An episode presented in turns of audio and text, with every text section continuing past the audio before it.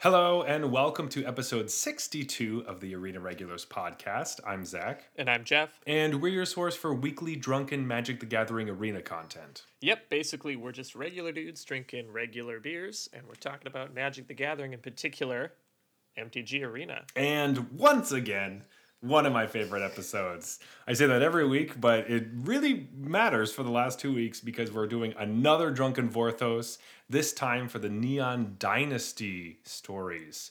Uh, so, as always, these are our story episodes where we only talk about the characters and not the cards. Um, but it wouldn't be a Drunken Vorthos episode if it wasn't a Silver series. Yeah, that's right. So, as you know, here on the Arena Regulars, we rate our beers on a scale of bronze to mythic. Uh, these are the tiers in Arena. And in this rating system, silver represents kind of, well, it just represents the macro brew, sorry, macro brews, or anything that's kind of uninspired and, and contends with the macro brews. And so a silver series, uh, in order to show that hey, we love silver beers too. It's not it's not a knock against them. We're drinking all macro brews tonight, and we're gonna rank those.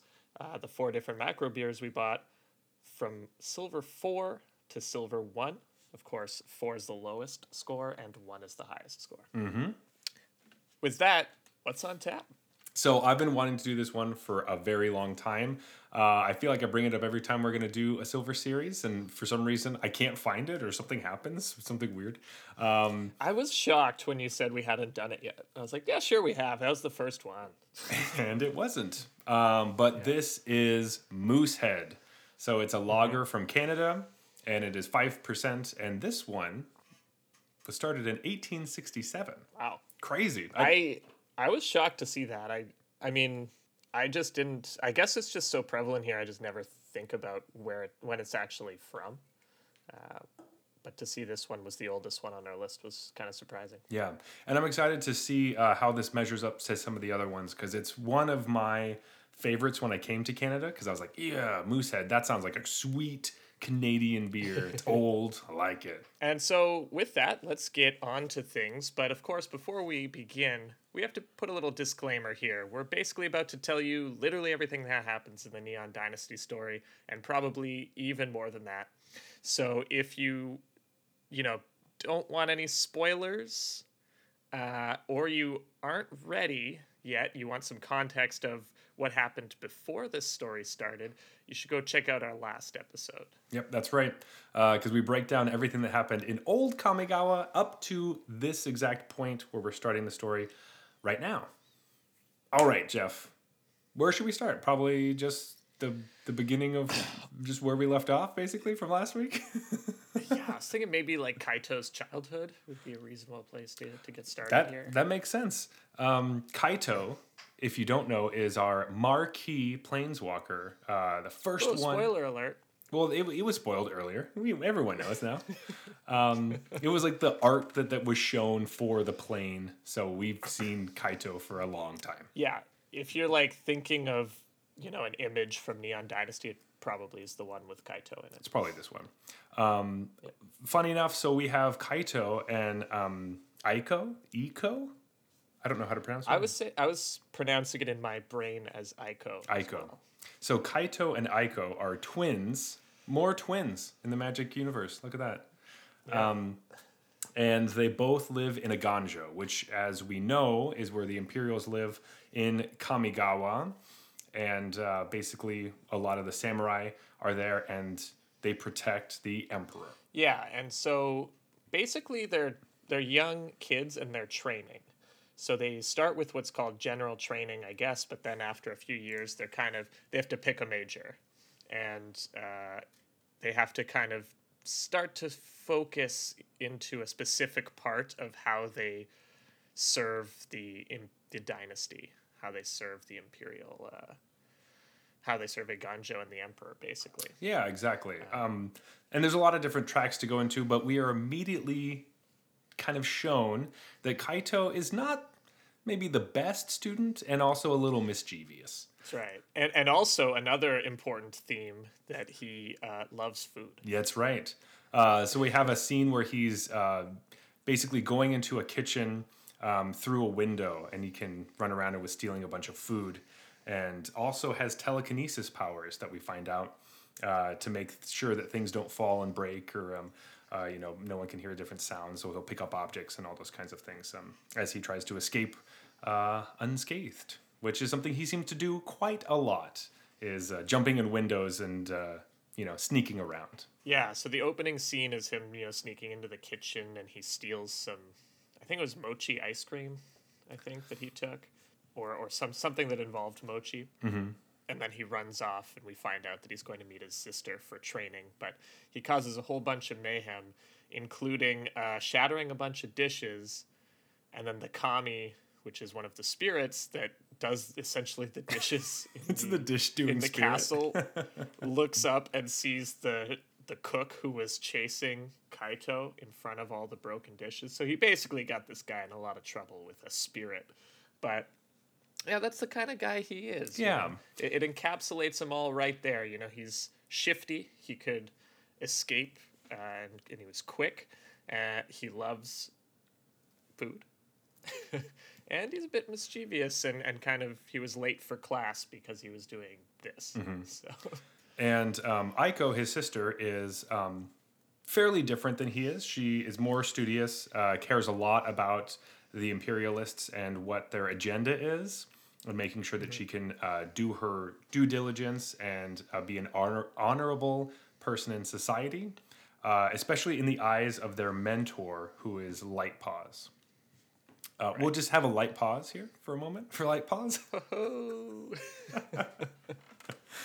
um, but uh, we kind of find out that they don't really have a good uh, par- parental story. They don't really have a family. Light Paws seems to be kind of their only um, superior as far as like uh, anyone who is looking out for them. Their parents are kind of out of the picture. Yeah, exactly. So Light Paws, I guess, is supposed to be their their trainer slash exactly like you said, kind of parent figure.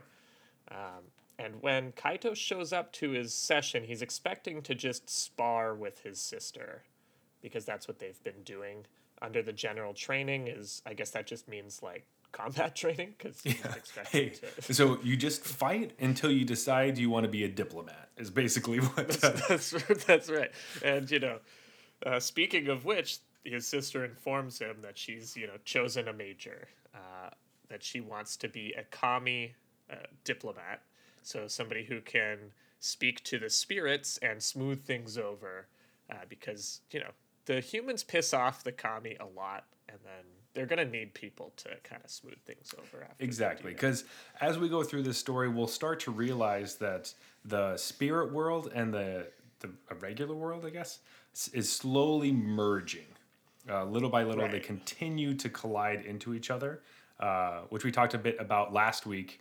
Um, that they are crossing over, but it seems to be a sort of impending doom of like a climate change almost, where like it's like it's happening and we're starting to see the effects of it. Yeah, so that's what she chose to do.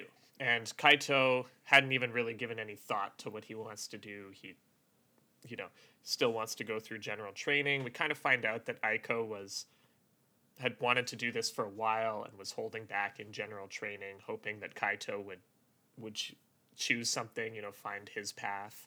Um, but she finally decided she can't wait any longer. She needs to start studying, you know, preparing for her future, studying what she wants to do. That's right. Um, however, uh, the uh, you know, Light Paws isn't just going to let uh, Kaito get stuck behind. Uh, they do kind of have an idea of what Kaito should be doing. Um, he, Kaito knows for sure that he doesn't want to be a samurai. That's a big thing that could happen. He's pretty good at sparring, and a lot of people just get thrown into being a samurai and just protecting the throne. Not interested in that at all. Didn't want to do that. And uh, now, Jeff, correct me if I'm wrong, but I can't remember. Does Kaito Kaito becomes friends with the Emperor? They're both children at this time, and the Emperor uh, is he like he meets her first, and then they start sparring, right?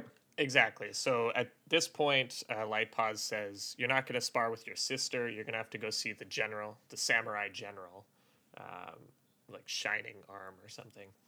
And when he goes to see the general, he, he realizes that he has to spar with the Empress, or the Emperor now, because she needs a sparring partner for whatever reason, and they heard he's pretty good with a sword. And that's when we get the flashback that he actually already knows the emperor. They're they're friends, which is likely why he was also selected for this task. That she uh, knows him. knows him, but it does seem like uh, the general isn't doesn't know that that The general doesn't know that. that they're they're together, and maybe the empress has something to do with it, or the emperor, um, because they've been communicating through a uh, paper um, wall or a door, basically. So he can only see her um, shadow. So there's a really cute idea of that like they continue to have conversations between this paper wall, and he's never actually seen her face before, and she hasn't seen his, just because uh, it makes it Yeah. it, it's acceptable. Uh, of course, someone who's very high in royalty would not probably be around someone who's so mischievous like this. Uh, so they both kind of have this and really, really sweet um, connection, which becomes extremely important throughout the story. essentially what happens is he's on one of his mischievous stunts and you know running away as he happens to find himself in these situations and that's when he thinks he's gotten away with it you know he hears this young girl talk to him and he because he thinks it's a peer she sounds about his age and he can't see her. He just tells her the whole story of everything he got up to um, and only later realizes that that was the emperor. Like it's you know he looks up and he's like wow i'm in the emperor's garden right now. I must be talking to the emperor. Yeah, he de- he didn't go out to try to become friends with the emperor. It just kind of happened. right. Um, but i think you know she probably liked that he talked to her as a friend would rather than everyone else in her life must talk to her as the emperor and are also old, and she needs Right. someone her her own age to to connect with. Um, Yeah. So uh, they begin sparring, and uh, Kaito knows that he's not supposed to um, hold back, and that the point is to keep the emperor sharp. And so he starts going into it and becomes starts giving it his all. Uh, which tends Yeah. to be not uh, extremely precise and a bit more um, aggressive, I guess. And the Emperor does a wonderful job of blocking everything that he can uh, bring at her, and she, you know, uh, disarms him and gets to hold both of the the wooden swords to his throat, basically winning this match, which also kind of wins his heart a little bit, I think. In that moment, yeah. he realizes, oh, she is more than just this person that I talked to this window. She's actually uh, really great at what she uh, has learned how to do. And um, I think, I mean, like through this, we know that he loves her. Like, oh yeah Yes. it's a love story it's never explicitly told, but uh, you know, he has very much love for his friend. But we know, we know, Kaito. Yeah. I can see right through you. Yeah, that scene just made me think of like a street fight, you know, old school Street Fighter. Someone Mm-hmm. pulls like a 12 move combo and she just perfect parries every single one and then whoops his ass. Yeah, and you're like, whoa. Damn. I I did like to to note at this this point that there is this cute love story that seems nice and subtle and feels organic, as opposed to our love story with Chandra and Adeline from the last Drunken Vorthos, where Yeah, it feels very forced. it feels very forced and overt. Um, the moments where they're trying to hint at it, which weren't quotations, hint, just kind of smacking you with it. So um, I did enjoy this bit a bit. But anyway, I don't want to get stuck too much on Kaito's uh, childhood because there's a, a lot of stuff that happens. Um, but there is one point where um, we meet um, Satsumasa, I believe is how you say that, uh, who's a moon folk from the uh, the city, which is um, Otawara, which I always read as Ottawa when I was reading. It's like, oh, they're from Ottawa, you know, yeah, yeah, just Ottawa. which is especially funny with this weekend and everything that's been happening. But um, anyway, um, that's where all the moon folk live, and uh, basically Kaito meets them in the garden. Uh, and then they kind of have an exchange of like, you're not supposed to be here, but you're also not supposed to be here, um, which kind of eventually results in. Uh, well, sorry, I want to back up a little bit. The moon folk that live up in Otawara, they are very focused on the future and progress. Uh, so they're pushing the limits of what technology can do. And uh, in comparison, the imperialists on Eiganjo are very focused on regulating technology to make sure it's safe for everyone. Um, and these Yeah, so ideologies are, are going to be in conflict throughout our or journey. Exactly. So if you remember from uh, last episode, again, if you didn't check it out, go check it out. Um, but we talked about how, kind of how the technological burst happened. And there were the goblins that created foci that made energy more powerful, the, the kami magic more powerful. But the futurists were the ones who sought to get this the magical energy that the kami have without being given it by the kami. They were seeking ways to get that magic for themselves directly. And these were the two kind of innovations that pushed the technological advancement. You could get a little bit of energy from the futurists and then focus it from the Akki. And so th- that's who the futurists are these people that want to push this techno- technology and kind of not rely on only being given access to magic when the kami, when you're in their good favor. Yeah. Um, they also live in this floating city uh, that um, basically is heavily guarded. Not not extremely, but um, it's kind of known that they have. It's like said that it's heavily guarded, but then it's been easily penetrable Yeah, at every plot point in the story. Yeah. Um, but uh, but basically, it's kind of known that they have technology that they kind of shouldn't, but nobody really knows for sure. But they are pushing the boundary, and something is being made up there that uh, kind of shouldn't. Um, in any case, we meet um, Katsumasa, and uh, Kaito is given this crane drone. And there's a lot of technology that folds out into different things. So it's kind of these origami uh, robotic pieces that, that kind of do what you'd like. And uh, this one specifically turns into a crane and flies around. And Kaito can uh, see through the crane as it's uh, going around. Yeah, and we also learned something pretty important about Kaito, about his parents. Um, that basically they were they were laborers essentially, and they got poisoned basically um, from their job, and the legal technology to cure them was too expensive, so they procured a solution from the black market. But they were caught uh, with this illegal substance and thrown in prison where they died. Yeah. I think the dad was thrown in prison and the mom just died. The dad was thrown in prison. Yeah. Right. Um, yeah. And so this is seeing that oh there are these factory workers in the Undercity, um, which is like the dirty area, um, and uh, of course there's a lot of this illegal technology being made um, illegal uh, in the imperialists' eyes, uh, not necessarily everyone else on the plane, which we'll continue to see that um, everyone has their own kind of idea of what technology should be and how involved it should be in their lives and how not. And um, the imperialists are the ones who are I mean, when it's medicine to save you from your poison, that feels like that's a rough one to for me to be on the imperial side. Of yeah i mean that's the thing that we deal with in our everyday lives that um, i guess not so much in canada but in in america um, yeah in insulin Yeah, but it's yeah, I guess You know? like getting thrown in jail for buying like black market insulin. It's crazy. yeah that i mean it, it's not exactly those those terms but uh, but yeah, Yeah, if there was something weird going on in a, a company didn't like that you were taking their uh, patent or whatever Anyway, uh, back to the magic world. Um, we also know that um, uh, Light Paws has come. So, also, we didn't explain this before, but Light Paws is a kitsune. So, uh, this is a fox, With seven tails. seven tails. Very important. Um, and the tails on a kitsune uh, basically show how old they are and how wise they um, they are. So through their life, they kind of start with one and slowly grow other ones through certain events or um, milestones. And given that eight and a half tails was a legendary figure, you know, in previous Kamigawa, I think seven is a lot. Seven is a lot. And fun fact about eight and a half tails, uh, used to have nine, but then after um, kind of doing some uh, dirty deeds with Konda and kind of convincing Konda to do some shitty stuff, uh, felt bad about it and cut off half of a tail to say I will. I don't deserve nine. I've lost wisdom, or like or whatever. Yeah.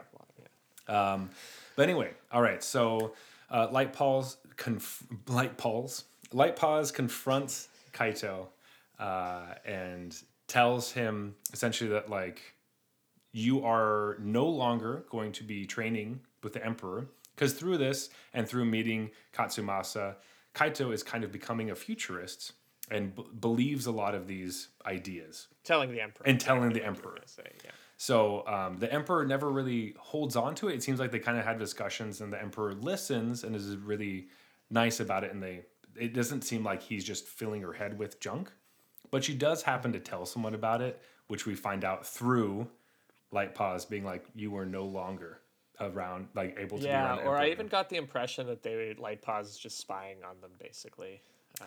Oh right, right. Yeah, he yeah. said something about like she. you know why would she do as that? important as the emperor, you don't get pri- privacy, basically. Yeah, that's kind of shitty. Light Paws.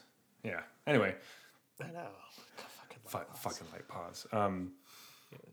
Hey, get out of get out of my private conversations. You're not my real mom. Yeah, you're, you're not my real dad. um, and uh, basically now Kaito has nothing. It's like, hey, you need to choose a major and uh, ba- basically become a samurai. Light Paws is like, become a And samurai. like you can't, yeah, you're gonna be a samurai, and you're not gonna be friends with the emperor. and that's anymore, it. Basically, And Kaito's like, I don't want to be a samurai and I only want to be friends with the emperor. So yeah. no. Uh, they kind of have an ex- explosive argument and Kaito hides. Classic. Classic. But we have an incident that evening, a big one. I would say it was pretty big. Yeah, Yeah. pretty big. Um, we talk about it a lot. It, it might be an inciting incident. In fact, Inside, yeah. and um, So go ahead, tell tell us what happened. I don't remember exactly what uh, the, all the hubbub was about, but there's a lot of hubbub Mm-hmm. basically. Like I know what it was about, but I don't remember exactly what set off. But the alarm goes off in the Eiganjo castle, which I guess just sends everybody wild. It means there's an intruder, Mm-hmm. and so um, obviously the first thing Kaito thinks of is the intruder's here for the emperor, and she's my friend, so I need to go protect her. Yeah, or makes sense. help basically and so he you know he knows how to get around the palace unnoticed because of all his scheming and whatnot and he knows the direct routes to everything and the shortcuts so he's able to kind of beat everyone there and he gets to the throne room uh, and he goes and he sees that the great kami that overlooks so uh, if you remember from last time Kyodai is the great kami that you know uh, Michiko helped free, and, and together they were able to save Kamigawa. Ka- Kyodai still overlooks everything and, and bonds with the emperor. So this was one of my questions, though. Before I go on, um, if you remember, Kyodai changed things after like all of the infighting uh, from the previous emperor, and Kyodai now chooses the new emperor. It's like more of a political process, sort of. Did he choose a child? That's also what I was thinking. I was like, why did you choose a kid? Um, Why is the emperor a child if not by birthright? Because that's not how it works anymore in Kamigawa. So clearly, Kyodai chose this Child. little girl to be the emperor. Now, I, I think that is exactly what happened. That a child was chosen to become the emperor, and that um, this is the only way it can really be explained is because of this magical being that would be able to see something in them that that no one can see. Only a magical being. Yeah, but I feel like they kind of blew past it. So unless it's one, it's a side story that's gonna come out or something. I remember just being like, the emperor. Why is the emperor like six? Yeah. or whatever. Why is the emperor a kid if they're chosen by the kami that oversees? The, uh, Yeah, we don't know how long this emperor has been the emperor. We also don't know their name. Like they don't. They're just the emperor, and it wasn't like she was the heir to the throne or something. and they yeah they didn't say the that. emperor. She's just the emperor. She's a child. the emperor's a child um and we don't yeah we at this age I mean, I understand that she ends up being badass Yeah. for sure. Like, i guess no you're right they're like really young no no no no no no at this point they're like 14 I mean, it's, yeah, it's still pretty young though. yeah but it's not like i mean maybe they picked a six year old but maybe they also picked a 12 year old That, that's what I like. This person seems pretty ensconced by the time the story starts. Was my thinking, but yeah, I was imagining like a ten year old as Mm-hmm. the emperor. anyway that is a thing that happens uh decided that a child is going to rule kamigawa um and maybe that's a You know what? In Alberta, fourteen year olds can drive. In Kamigawa, they can rule the entire place. So there you go. And it could be a reason why there are people who don't want the emperor to rule. That would- that would be a, a really big reason why you're like, no, this is a fucking kid, um, which we'll get to in a little bit. However, um, we are in the throne room, and uh, Kaito can see that the emperor is by this man, this figure who has an entirely metal arm. Um, hmm. What? It's weird. Never. That's odd. I've yeah, I've never seen anyone with a giant metal arm before. It's very uh, strange. And something happens, and then uh, she's gone, and he flees essentially. yeah, and Kyodai's kind of like clearly not their best self. Yeah. Like wounded or injured or like something. Something's going on. something happened Mm-hmm. to the, the great kami that's in that room as well which al- also by the way is super freaky looking Yeah. Look at a picture of It its now. body is made out of arms Mm-hmm. like like human arms and then its face has like three masks of michiko on it Yeah. it's really creepy Really- looking Not what I was thinking when I was thinking the uh, sisters of flesh and spirit, but you know, uh, hey, you know, it is what it is. It maybe over time. usually the like good being that is powerful on the side of good they usually don't look super creepy and terrifying That's true. so it's nice it's nice to see them flip that You're right. Yeah, around. yeah. It's it is a horrifying image uh, that brings us comfort. So that's good. Um, yeah in any case, uh, Kaito is freaked out by uh, this metal armed man, who then escapes. Yeah. And uh, when all the guards and samurai get there, they do not believe Kaito's story because that's a ridiculous thing. No one has a metal arm. It must have been someone else, uh, and they blame it on uh, one of the other uh, groups of people in Kamigawa. It, it kind of changes over time. It doesn't really matter who it is. It was like they just need to pin the blame They- on somebody they right? make us- first it was the futurists and then they decided it was somebody else. Um, Yeah. So it was like they're just like we just need a place to point our anger, um, which is very normal uh, in our world, and uh, and yeah, that's kind of the end of the first chapter, um, and uh, which we're we're you know spent a lot of time on that, which is great. Um, Yeah. But I am getting close to the end of my beer, so I want to quickly talk about Kaito's quote unquote origin story, um, which is a separate uh, article that we got um, quite a while ago, um, and quickly talk about him and how he got his spark, which is a big deal Yeah. because Kaito, as we know, is a planeswalker. Yeah, exactly. So uh, I did just want to quickly say that in the this is all told through Kaito's perspective, so it seems like the council is being ridiculous. But in their defense, it's like a fourteen year old that came and said, "Yeah, the emperor just vanished, and then some guy with a metal arm ran, and I chased him along the roof, and he vanished too. That's what happened." I mean, I can't blame them for not believing him and thinking it was probably one of the emperor's enemies that did it. Uh, uh, anyways, so Kaito leaves because, you know, he had the talking to with Light Paws. Light Paws didn't believe him when he told him about the mm-hmm. The thing. the you know man with the metal arm who vanished. And so we're about a year after that now. The emperor is still gone and kaito is still looking for her. And the best way he's thought of to do that is basically to connect with the criminal underworld because they have a lot of connections and they have a lot of spies so if, if she ever turned up or if they ever saw a man with a metal arm they would know And uh, those uh, criminals are the Hyozan Reckoners, who, huh, that's right interesting. we, we know a little bit about them. They might have been formed by Toshiro Umezawa and Hidetsugu. Uh, so they're still around. Crazy that you can keep a crime organization around that long. That's amazing. Uh, and they're also run by Satoru Umezawa. So, hey, keeping the family in the business. Um, how when I mean, Umezawa got back They to lasted longer than the emperor's family. You know. Umezawa's crime lord family is still led by the Umezawas, but the Yeah. emperor's family is no longer that family. My question here is that Toshiro Umezawa was then kind of banished to Dominaria. How did we get an Umezawa back in Kamigawa? That's what I want to know. I don't know that. Um, somehow he came back. Maybe Toshiro had a baby child, baby child, a, baby mama somewhere. Yeah, I mean, he must have had the baby before getting banished. Maybe he didn't even know. Maybe he didn't even didn't know. even know. Uh, but the whoever gave birth to that child sure knew because that's the name that they got. And then made sure to tell them, hey, the Reckoners Mm-hmm. are your blood right. Yeah, so you take it.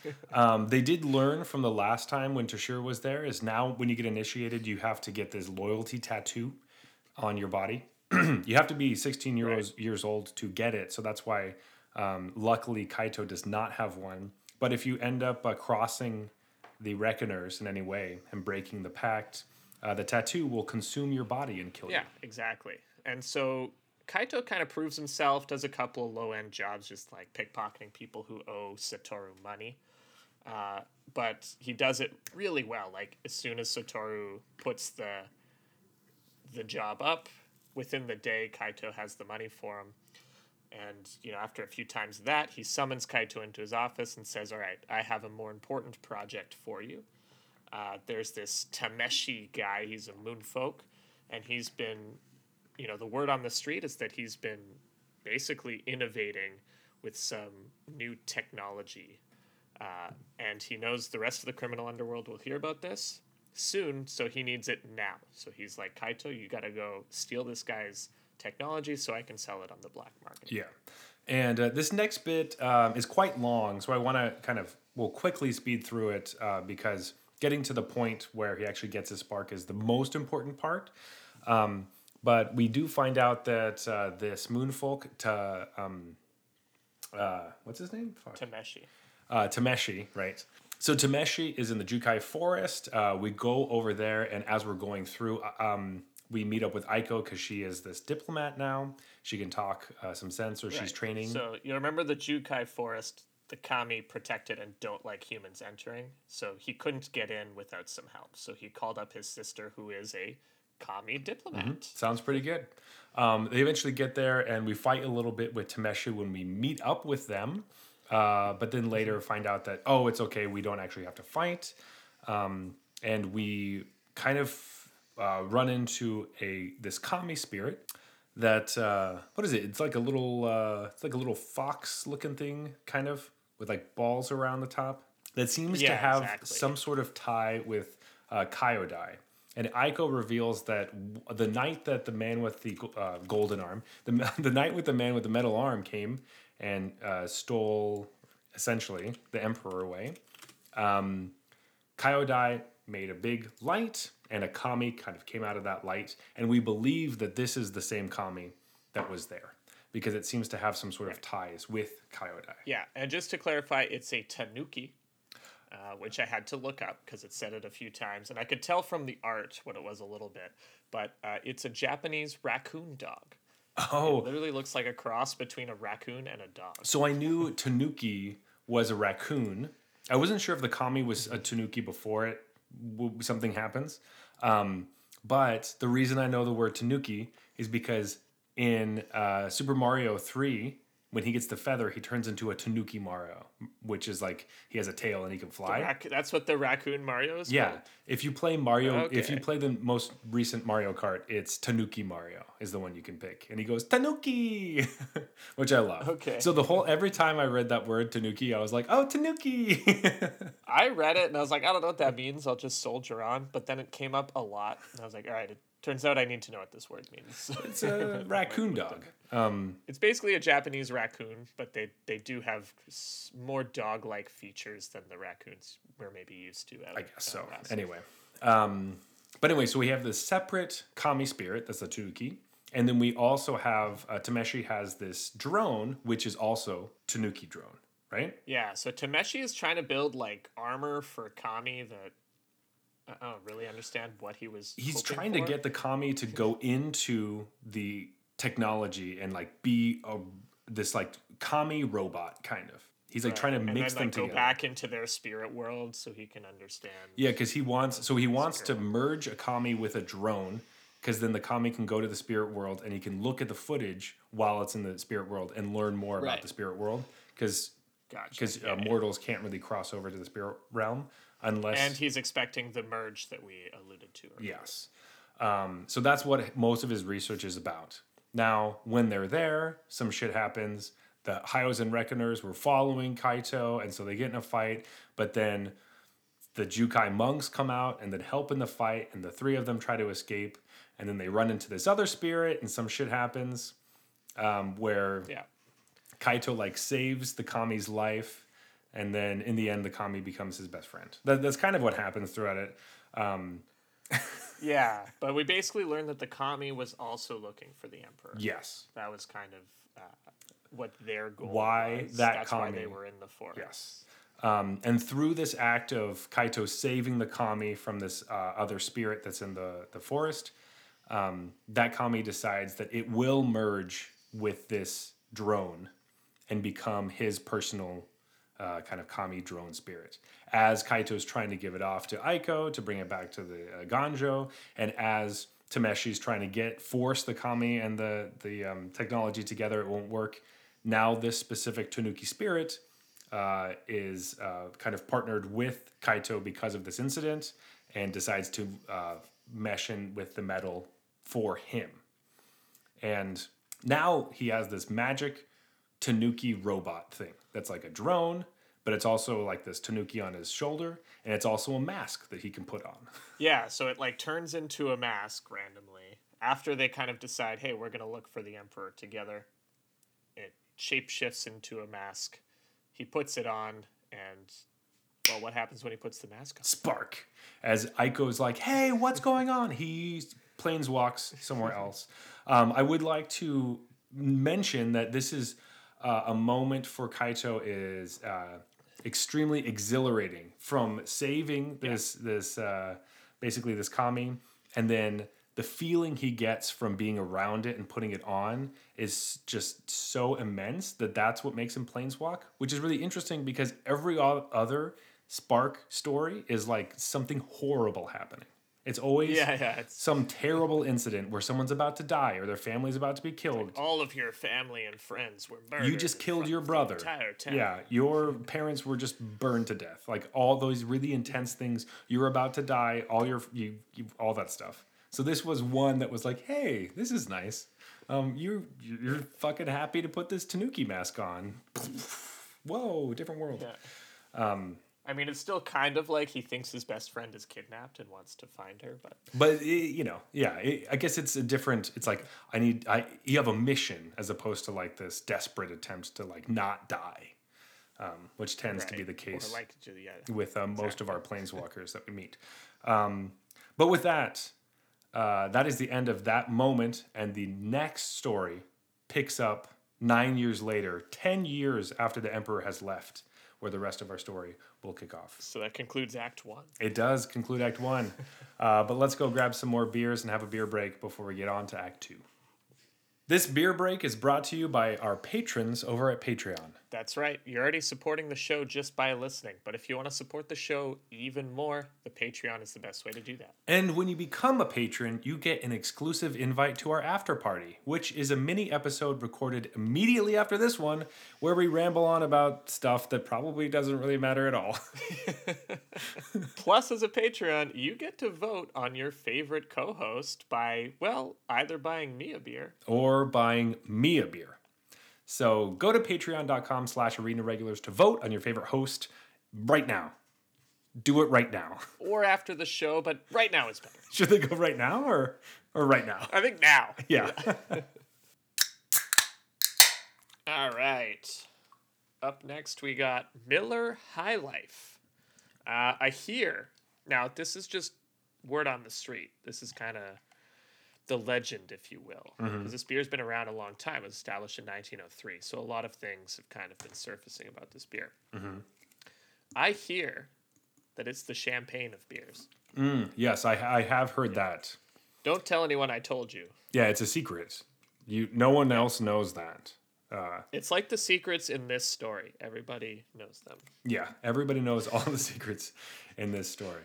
Um, but uh, Miller High Life. I don't think I've ever had this beer in my entire life. You know what? I was thinking that too when I bought it. I've had uh, MGD, like Miller Genuine Draft. Yeah, yeah, I've had genuine draft. And I think I've had like Miller Lite, but I don't know if I've ever actually had this one. And this is the original one. Um, and it's But I see it all the time. yeah. Four point six percent. Yeah. When I think about this beer, I think about the cans uh, that don't have the pull tabs from like the '60s or whatever that you have to like Oh punch yeah, yeah. the top. puncture. Yeah. Yeah. Um, You, you need like a can opener. Yeah, literally. Uh, which seems actually pretty awesome. We should bring that back. Uh, Yeah. You you should have tools to open a beer, not just uh, right. it shouldn't just come with them. or at least ingenuity. You know. If You don't have the tools. You know. Where gotta there's a, will, there's a way. a screwdriver or whatever. All right. Um, Jeff, let's get into our next chapter of this story right here. Yeah. It is 10 years later. They, or 10 years since the Emperor has been taken, and uh, Kaito has been traveling through the multiverse looking for the Emperor. Yeah, I kind of wonder what the hell he was doing at this point because he obviously just planeswalk. He doesn't really know anything about anything, but he's just like popping into random places, being like, "Hey, do you know where the Emperor of Kamigawa is?" And uh, Yeah, that's literally what apparently- happened. Yeah, you know, we hear about it later. Have you seen a guy with a metal arm? Yeah. Uh, That's what he should have been asking because more people know that than right. the word the Kamigawa Emperor. They're like, I don't know what Kamigawa is. They're like, Have you seen the metal arm dude? They're like, Oh yeah, that guy fucks up everything. He's around. I hate that guy. yeah, Yeah, he's the fucking worst. He killed my family. What? he stole my emperor. I mean, I don't want to give too much away about who Metal Armed Man is. So, you know, I won't. I won't uh, Mm-hmm. It's true. Yeah, we should- we should- yet, Uh, we only refer to This is metal one of those uh, story secrets that you know. that we already obviously know, but uh, of course, of course, we can't uh, talk about it. So, uh, Kaito finally comes back to Kamigawa, though it does kind of seem like he's been here a couple times. Yeah, it said that he. It's not like he never visited. Mm-hmm. I, but it, I kind of got the impression he like pops back in for a bowl of ramen. That is, I think that's what he does. Um, so it's our continuation of Kaito loving food. Um, and the descriptions of the food, I don't think any other story that we've talked about so far has talked about something where I want to eat it so much. Uh, but Oh my god, I was so hungry. they didn't even go into crazy detail about the food. It just the way that he wanted it made me hungry. I don't know. It just it, It was the perfect amount. Like Mm-hmm. it wasn't too much of the story and describing it in too much detail. It was just like he had to pop by the best ramen shop in like the town to Yeah. get a bowl. or whatever, and you're like, oh, oh, yeah, so good. Um, his Tanuki as well also has uh, uh, kind of a taste for ramen, um, which we kind of find out in some stories. Um, also, we did not talk about so his Tanuki robot uh, thing uh, has two names. So uh, originally, when they're looking at the kami, they're like, "Oh, we need to make it a, give it a name. We'll give it um, Pon Pan Chan, Pom Pom Chan." Okay, perfect. So now we have this cute uh, little thing. However, after merging with the robot, it kind of uh, has telekinetic powers with Kaito and says, "Hey, my name's Himoto. You should call me Himoto." And then we we call it Himoto. Telepathic, I think. What did I say? Telekinetic. Oh, sure. Yeah, telepathic instead That's of what uh, what's his name telekinesis. has telekinetic. Yeah. Te- yeah, telekinesis is like lifting things with your mind, and telepathic is saying things with your mind. There we go. Hey, that's It's going to be an important difference because two main characters in the story have one of those two abilities. it's true. I guess I guess Tamiyo has both. Yeah, yeah. Wait, what? Tamiyo's in Sorry, the story. sorry.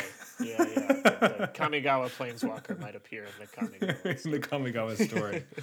Um, but Kaito meets up with Aiko just to say, hey, what's going on? I always want to drop in and, and, and talk a little bit. Uh, they go over a little bit of what uh, the origin story was, but in the end, Aiko knows something that Tameshi has been doing deals with a man with a metal arm. Yeah. Now we didn't we didn't totally like mention this, but at the end of Kaito's origin story, he and Tameshi had a bit of a bro moment where they just like started to like each other basically. Uh, and then what we're supposed to gather is that over the 10 years they've become very close friends. Yeah. And he confides. So this was the ultimate betrayal because Tameshi knows that Kaito is searching for a man with a metal arm. yeah. And now, according to his sister, Tameshi has actually been meeting with such a man, and he never told Kaito about it. Yeah, which is pretty fucked up, man. And like this is the kind of thing that so this is the second time that Kaito has felt that he was confiding in someone who was listening respectfully and then not giving all the information back to him. Right. He felt it a little bit with the emperor, but then was also like maybe Light Paws was like spying, and now once again with um, Tameshi, Right. which is definitely a betrayal by Tameshi. So it, it stings a little bit as like this constant weird like, do I put too much trust in people? I don't know. Yeah, I'm literally imagining them hanging out, right? And Tameshi's just Kaito's like, anyways, couldn't find her there. It's good to see you again. You know, they hang out for a bit. He's like, I, I gotta go. I'm thinking Zendikar, this place I've heard of, might have her, so I'm gonna go check that out. And Tameshi's sitting there like, oh yeah, maybe Zendikar, maybe Zendikar. And then Yeah, he and takes then- off. And then he's like, all right, he's gone. Yeah, metal armed man comes out of the shadows. gives him a and they start, handshake. like, yeah. Thrown out. You know, they, they pop a thing of scotch. Oh yeah, no, no, they both get like their cans of beer, and uh, the man with the metal arm punctures the hole. So Oh, they yeah, can, yeah, exactly. so they can shotgun. Ah, the old school Miller highlights. Yeah, exactly. Hey, you know what is the champagne? What an idiot! They're all just like laughing at Kaito. Yeah. um, so Kaito decides that he is going to investigate this news, and he breaks into Tameshi's lab. And this is in Otawara, which we were talking about earlier, that is supposedly hard to break into. However, Kaito has this thing that turns off all the security cameras for a while. Ninja planeswalker, you know. Yeah, it's true. Um, he could have just planeswalk into Otawara, but he doesn't. He's like really reluctant to do that throughout Yeah. the whole story, basically. It's very interesting. Um, actually, a lot of planeswalkers seem to be reluctant to do that as well. Um, I don't know why. Anyway, uh, we're in Tameshi's lab and we're looking for clues. Because it makes storytelling hard when they can just planeswalk to wherever the hell they want That's at true. any given time. You have to make up a some some reason why they can't. Um, but in the lab, uh, uh, Kaito can't find anything that seems extremely relevant except for this blueprint for some sort of uh, this uh, weird chip-looking thing with kind of blue. Uh, It's like a jellyfish chip. Like, Yeah. it has tentacles coming out of it. It's just like a computer chip, like a CPU, Mm-hmm. that has these tentacles coming out of it. Yeah. Uh, so this is the the blueprint for that piece of uh, technology. So he decides to snag it because it seems important.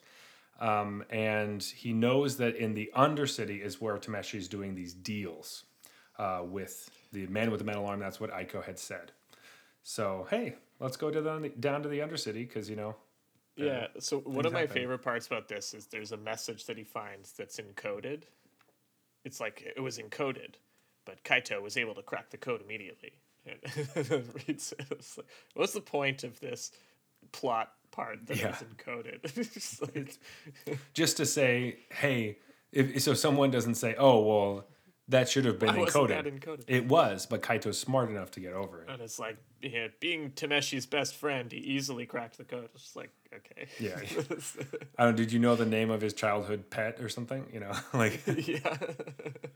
like Was it password? Is, is Yeah, it was probably password.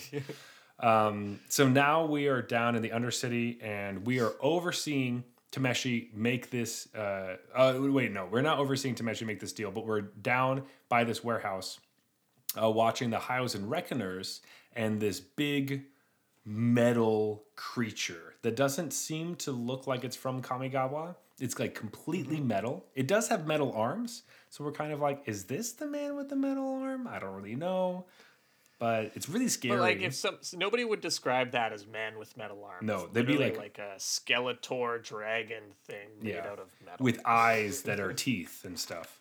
yeah, So I think teeth that are eyes would be weirder. that's true. I can see you.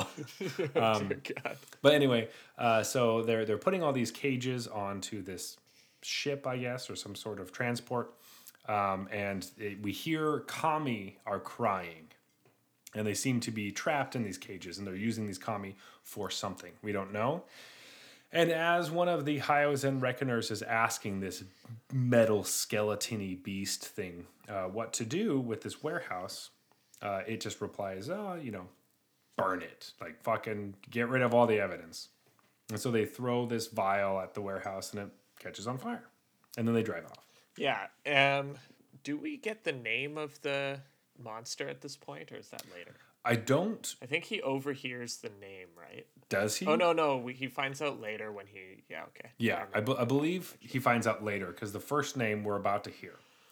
Um, so Kaito, of course, uh, runs into this burning warehouse to find any clues that they could possibly find because this is the only lead, and if this burns up, we don't know what's going on. Right. So, run into this warehouse. Everything's on fire, and we have a just brutally wounded Tameshi laying on the ground. And I actually really liked the way this scene was written because he's like just runs in and he's just looking for anything that's not on fire to kind of grab as evidence. You mm-hmm. know, like everything's burning up. He's just like, "Can I grab that?" No, no, it's ruined. And and then he turns and he sees Tameshi in the corner, up you know, leaned up against the wall.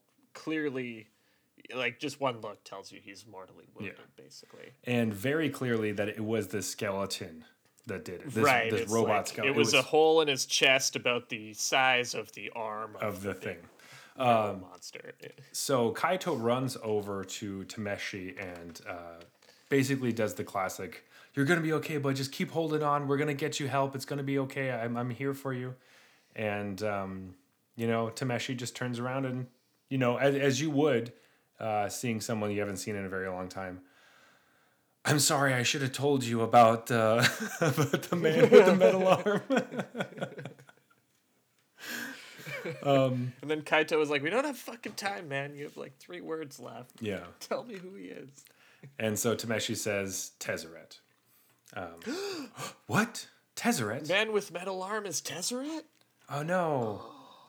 Crazy that we're in this like, you know, future world and there's the the guy that we know who's horrible um, from a lot of other future worlds. Crazy.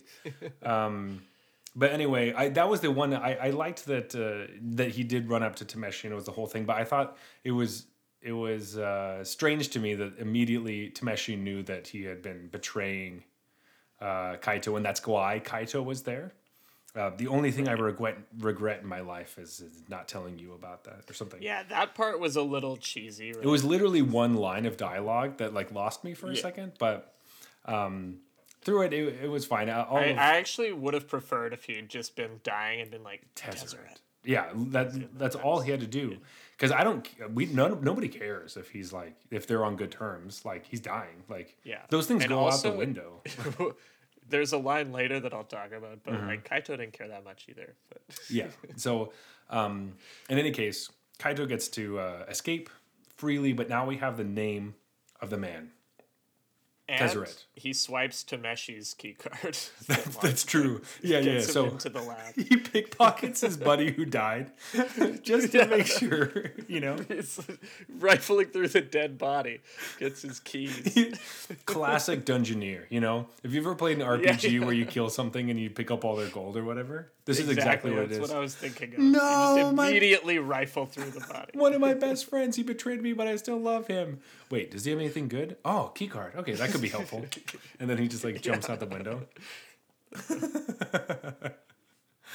All right, but uh, with that, let's keep going uh, to another portion that we have. Um, after a lot of like you, I guess, does he use the key card at that point? I don't think so.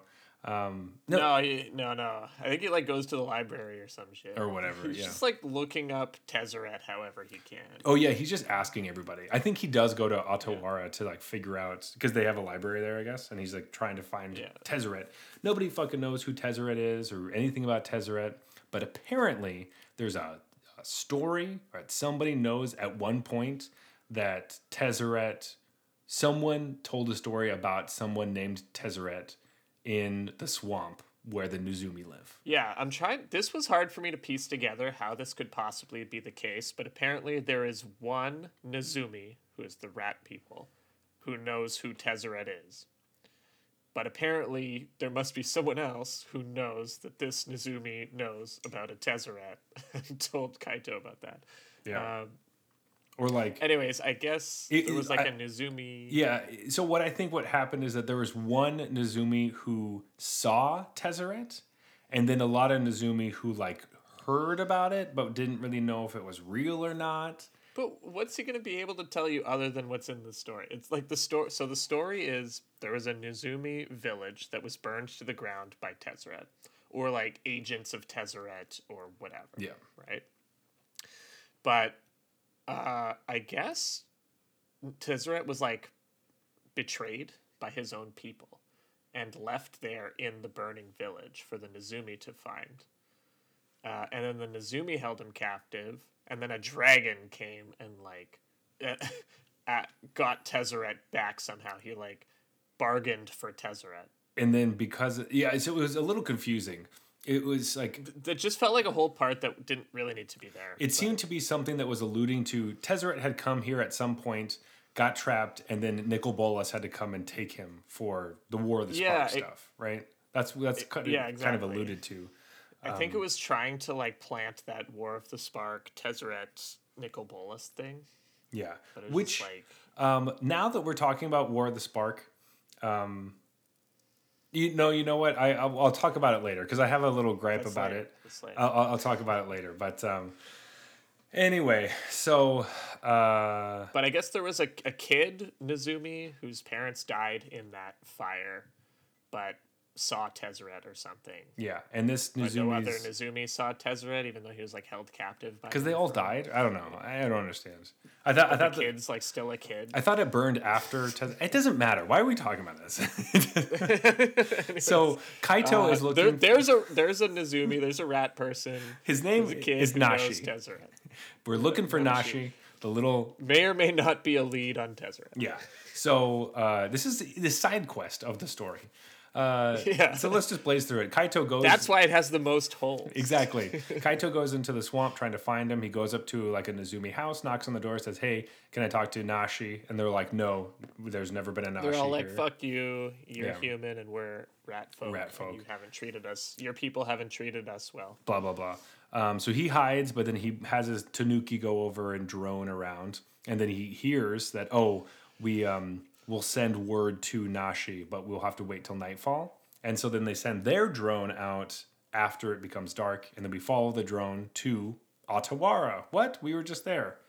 Why didn't we find Nashi fucking in Otawara? Why did we go to this swamp? And the the one thing I wanted to mention is that in the Nezumi swamp, he mentions how there were some people there who were part of the underworld. They were part of a Nezumi gang, but they were called the the something Reckoners. Yeah, but they were the Okiba Okiba Reckoners, right? It Reckoners. But I was like, is every gang just called the Reckoners? Maybe now. I wonder. Why is it like wherever I'm from, Reckoners? It might be like I'm up with a new sports team, you know. Like, Well, the Reckoners could be like the fa- like a family, you know, like it becomes like oh, that's how you know it's a gang, right? Reckoners equals gang, and then you're like, yeah.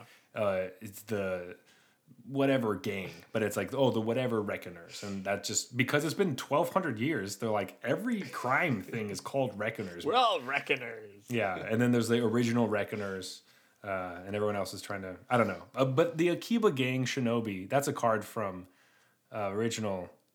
So uh, Akiba have been around. So you're for a long suggesting it's like the it's like a cartel or something. Mm-hmm. It's like wherever you're from, cartel, or wherever you're from, basically, yeah, yeah. gang. They that has been adopted in the language. Um, anyways, doesn't super matter, but we go to find Nashi. Oh, now Kaito's in Otawara again, and we end up running into someone uh, that Kaito doesn't know who they are, but we quickly we we know it's Tamiyo because he's having a fight with oh this right, I already spoiled that. moon folk. Yeah, with this moon folk that has scrolls and and does uh, scroll magic. I Should have tried to say the man with the metal arm was Tamiyo. get get that in there. Um, yeah, cause anyway, so um, they do the classic. Hey, we're fighting for a while till we realize that we're actually friends. But the important thing that happens in this is that Tamiyo has a paralyzing scroll. It's like a spell that she reads that paralyzes Kaito, and he can't move. Um, and that's where they're kind of like, oh, actually, no, we can be friends. We're on the same side. Uh, and what do we find out? Yeah, I mean, it's also. I just wanted to quickly say, I think it was worth noting that he gets very aggressive in his attacks against her, just like he did against the Emperor when they were sparring. Mm-hmm. And again, Tamiyo is able to kind of parry his attacks and buy enough time to read the scroll to paralyze him. So it's like again his kind of Hubris. bravado getting yeah. him into yeah, flying too close to the sun kind of thing. Turns out he kind Um, of sucks. He's not really good at fighting. Yeah, yeah. He's the only thing he ever did you in his life. that, that by the end of the story he overcomes this, right? That's what it's leading Actually, up to. no. this is really interesting. He's not good at fighting, but he is really good at sneaking. That's the best thing he. The best thing he can do is sneak around and steal food. like, Yeah, classic. But- but- classic rogue. but he can't fight. Um, yeah, he's just a one, a flying one-two, but he can't. Uh, he can't fight. But yeah, so so Tamiyo was asking him to stop looking into uh, Nashi. Uh, he refused by swinging his sword at her. She paralyzed him, and then we find out that Nashi is Tamiyo's son.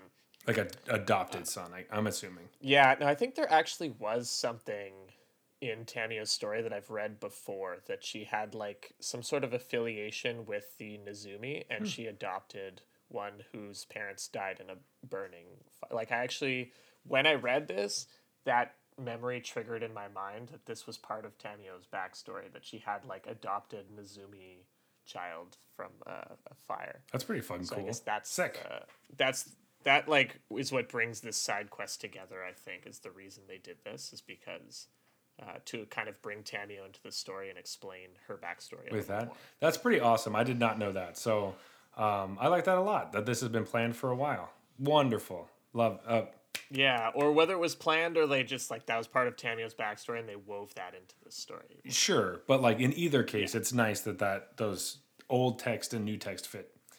And uh, yeah, we have a nice little uh, chat with Tamiyo. She doesn't really talk very much to Nashi about those types of incidents and are continuing to try to get him to overcome them. Um, because of course it's horrible trauma and you don't want to bring it up all the time. So hey, don't talk to my son about that fucking horrible thing where they, my his parents Yeah. burned. Like don't do Please that. don't mention. Uh, yeah, right. She's like, so she's about to wipe his memory, so she he stops chasing after her son, and then he mentions Tezzeret, Mm-hmm. and that's what makes her like come to terms with him. But yeah, exactly. When they're at when they're at her home drinking tea or whatever, and Nashi comes around, she's she tells him in his mind with uh, telepathy telepathy uh, that please don't mention the horrible man who killed my son's entire village and family.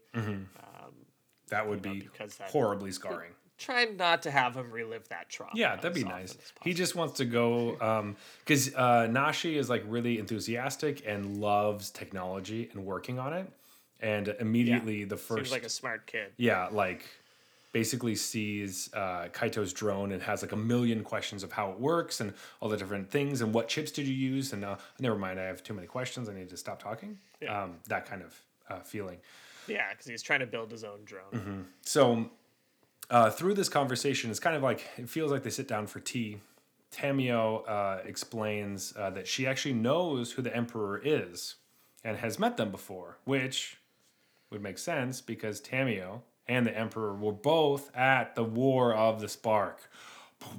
What? What? Um, this is the first time we were introduced to the Wanderer, which is uh, Oh. the Wandering Emperor in Kamigawa. Obviously, this isn't something you're learning right now, I'm, I'm sure, because the cards have been out uh, for a week and you've been looking at them. But Yeah. this is nice that we're finally kind of tying some things together from a character we've known earlier, and now we're kind of finding out, oh, all these things about them. And Cameo knows that uh, I think this is the moment we realize it that the Wanderer wanders uh, not of their own power. They right. their spark is unstable and they do not choose where they go. They just planeswalk randomly. So the only reason the Wanderer was at the War of the Spark is because uh, the That's just uh, where they. well the went. no the the planar beacon pulled all Oh, the yeah, planeswalkers right. to Ravnica, and so they got immediately pulled to Ravnica and could not leave uh, because of the immortal sun. Now my question here: Where the fuck was Kaito during the War of the Spark? Because he's a planeswalker, and all the planeswalkers were pu- pulled to Ravnica. It must have been during the one year when the Emperor was a planeswalker and Kaito was not yet a planeswalker. So then, that means that the So Wanderer the Emperor was like 14. Was or the Wanderer was 14. 14, 15 ish. Yeah. at the War of the Spark. That that can make sense. I can kind of piece that together a little bit. That's why the card was so crappy. Yeah, it's not. It's, It's just a kid. yeah, but it's it. the original Wanderer isn't the worst though. It's it's like, um, it's acceptable. An uncommon. I guess playing it in Commander, like every once in a while, the like prevent non-combat damage thing really comes up, and you're like, oh yeah, mm. prevent that, and that just is helpful. But anyway, it's not one of the ones that saw much play. no, no, it's it was a helpful removal spell unlimited. Anyway, let's it doesn't it doesn't matter. We digress. We digress. But important information. So I don't know if it's just because I already sort of like obviously I already knew that the Emperor was the Wanderer and she planeswalked on that mm-hmm. night when he couldn't find her. But I was sitting there like, okay, your raccoon dog is a kami that was destined to find the Emperors, created to find the Emperor. And then when you also wanted to find the Emperor, it merged teams with you and ignited your spark and gave you the ability to planeswalk. Shouldn't you have figured out that maybe the Emperor planeswalked somewhere? Because this thing is trying to be like, hey, we need to go to other planes to find the Emperor. Yeah. Well, yes. They like And he was searching on other planes, mm-hmm. right? So then it's just like, he sounds so surprised. Like, of course, she was a planeswalker, and that's why she planeswalked that night. It's like, why do you sound surprised? You were already looking for her on other planes. maybe this was him piecing it together that maybe she was moving around while he was moving around.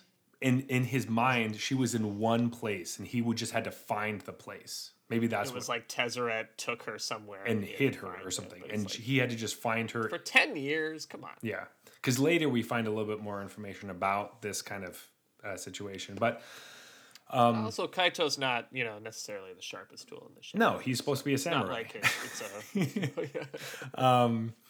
Tamiyo does talk about the reality chip, um, which is the jellyfish looking thing that we have the blueprints for from earlier. And we think that this piece of technology is a thing that could keep Tamiyo in one, uh, or, uh, sorry, not keep Tamiyo, keep the Wanderer in one place and keep their spark stable. right. And Kaito, you know, even though he wasn't able to put a lot of different obvious things together so far, he Mm-hmm. was able to put it together that the blueprints he saw were probably that Yes. reality chip that she's talking about. Now, at this moment, do we know that Tezzeret was involved with the reality chip, and that was probably the piece of uh, technology that sent the the Wanderer on her spark journey, or is that something we learn later? I can't remember. So it's something that we only know adjacently. We know that um, Tameshi was working on or built this thing, and Tameshi was meeting with Tezzeret. Right. So, um, I think we know that it was Tezzeret actually, because Tamiyo has been studying Tezzeret for a while. Yes. And she said, "Our- "We should." I've been watching him. We should do do this slowly, gather as much information, figure out why they're doing this before we fight them, because we only have one shot at this. They don't know we're on to them. Um, they don't know about us. We know about them. We only have one chance. And Kaito's like, "Oh yeah, yeah, sure, I'll totally do that." And then as soon as he leaves, he runs right for the lab and tries to fuck shit up. classic. So, uh, Kaito once again gets into Otawara so that he can uh, find the uh, reality chip. And I think they even said like, oh no, maybe this is the next one, but it's like the cameras are still fucked up from last time. Yeah. it's just like Whatever, The security yeah. at this place is not all it's cracked up. It's pretty let me just shitty when uh, this guy, who's not the sharpest tool in the box, uh, can can do it. But um, he, But he does have a key card now. it's true. He does have a key card. So uh, he jumps into uh, the lab, and there is just fucking deflated kami everywhere. Just like it reminds me of that episode of SpongeBob where they're obsessed with the jellyfish jelly, and all the jellyfish are like kind of slumped around on the ground. I don't know if you watched a lot of SpongeBob as a kid, I, but I know what SpongeBob Okay. is, but I don't know. there's just it's really sad where there's all these jellyfish just like basically getting milked to death around them. It kind of feels like that It's- kami Isn't just this like a kids show? That's a bummer. yeah, but um, in any case, uh, it, there's a lot of kami around that look very unwell. They're still alive. They're just Right. not. Like all their energy's been sapped. Yeah. Kind of. Uh, and then we find the jellyfish reality chip, Yeah. which So, Kaito pockets. Pockets that. Yep. And uh, gets away scot free, right? Oh, not quite. Not quite. Actually, while he's in the hallway, you know, whistling away, walking down, thinking he just won at life. He, I think there's even a line of him being like, "Stupid Tamiyo, waiting is for idiots." Yeah, exactly. and then he basically walks right into the big metal monster from the warehouse that killed his friend, uh, who reveals himself, sort of, but he reveals his name. What was his name? Jin Gitaxias. Oh my god! Isn't that the? Oh my. god! A Phyrexian? What? Kaito doesn't know what he's I haven't seen a Phyrexian since Kaldheim. What? This is insane. no, it actually is really exciting. Um, Yeah. so we have a Phyrexian, which we, uh, you know, through the conversation earlier, and uh, we knew exactly what this was just by them talking about it, um, yeah. because that's what Phyrexians look like, and that's what Jin. I mean, they also like put the art in the story. well, you know, there is that too. in case there was any doubt, Yeah. it's just a big picture of Jin Gitaxias. but- Um, so Jin Gitaxias is there. However, um, they they won't fight with Kaito. There's a bunch of ninjas there as well. That's ninja surprise. I feel like if he just killed Kaito, the story would have gone a little differently. But anyways, he decides to chill Mm-hmm. while his uh, former allies. I mean, I guess maybe they weren't reckoners, but I don't know. They're definitely ninjas. There's a bunch of ninjas. They all attack Kaito. Kaito does a Uh, classic. but he's slightly better than them. Yeah, they do the one guy at a time thing. yeah, yeah. and uh, Kaito throws his smoke bomb on the ground just to be able to escape out the window uh, and, and get away from all the ninjas. Where, of course, right outside is a giant mech. It's a mech that turns into a dragon when he gets there. Um, so he's pretty he's pretty fucked actually. Mm-hmm. He looks and he's like that dragon is about to use its dragon breath, and the It's birth will be too wide. Like Shivan fire or whatever. Yeah, and uh, you know I can't just planeswalk slightly further away um, for reasons, and so he thinks he's screwed. But out of nowhere, some sort of wandering entity just comes out and boom, kills the dragon mech. in classic it's in one place. There's a slice in the middle and it slides apart. It's about to, you know, it's about to shoot its uh, dragon breath, and then it's dead. And then the wanderer is standing there. And Tamiyo is also there to put a invisibility spell on them so that uh, jin Gitaxias cannot see uh, and they kind of have a cute little reunion of like whatever bad whatever one liner that the wanderer says uh, as they escape. And uh, finally our our our protagonist has finally found the one person they've been looking for this whole story. It's it's nice. He found his friend. yes his friend. They have a very close friend, friend he's been tirelessly searching for for ten years. Mm-hmm. they're only friends though. It's fine. Um anyway so uh with that i think we are ready for another beer break before we get into Yeah. the final act of our That's drunken right. That concludes, you know, Act Two, and I don't know about you, but when I go to see a play, I always get another beer between acts. So Yeah, that's true. Whenever I can, whenever I can, I will get another beer. anytime they allow me. so then let's go to a beer break. So our third beer of the evening is Old Style Pilsner. Mm. nice. So this is a, of course, a Pilsner made in Canada. It is 5%, and it was made in 1926.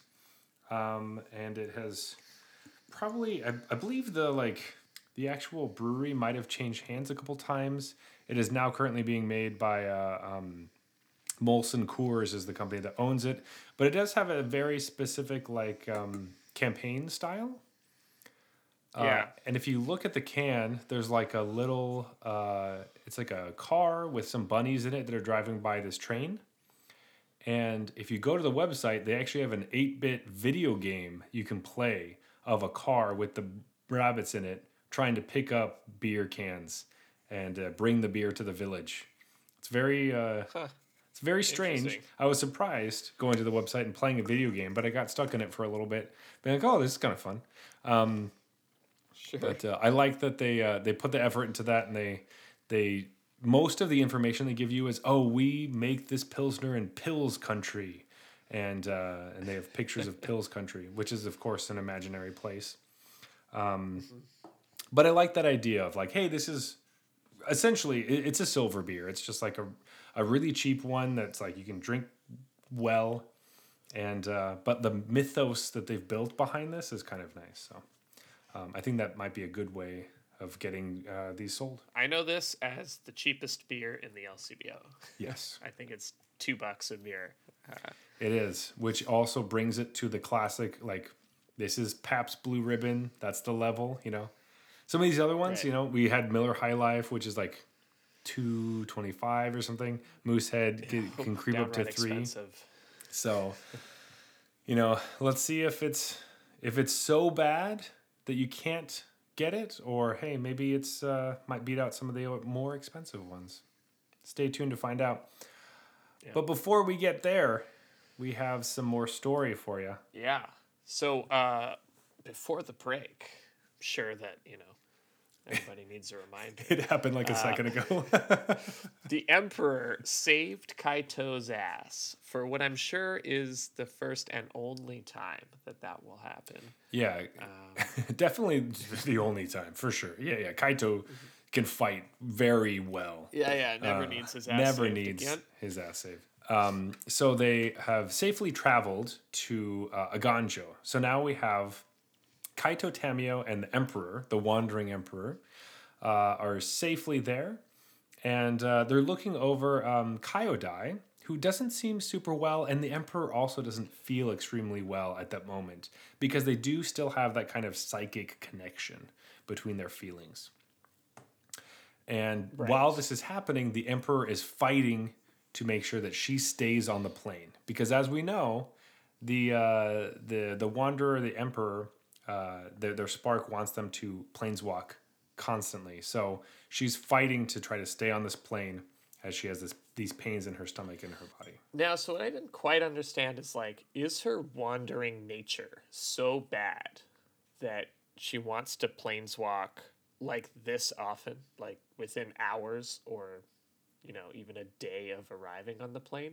Or is it she somehow sensed that she needed to be on Kamigawa, somehow got herself to go there, but she's not supposed to be there, and so her wandering nature needs her to leave. It's like pushing her to leave. Like they didn't totally explain how the emperor, you know, came into the exact situation when Kaito needed saving on Kamigawa, but I assume it was some sort of like, hey, my, you know, my f- friend uh, really needs my help right now. Yeah, so- I'm I'm assuming it's some sort of divine intervention. I'm sure there is some connection with uh, Himoto, the the uh, Natuki, ta, na, what is it? Tanuki. Tanuki. Um, and um, Kyodai, so maybe that was kind of like something going on with that because they have a connection, and so does the Emperor. Um, my understanding is that no one understands how the Emperor or the Wanderer um, planeswalks, or why, or how often, or where.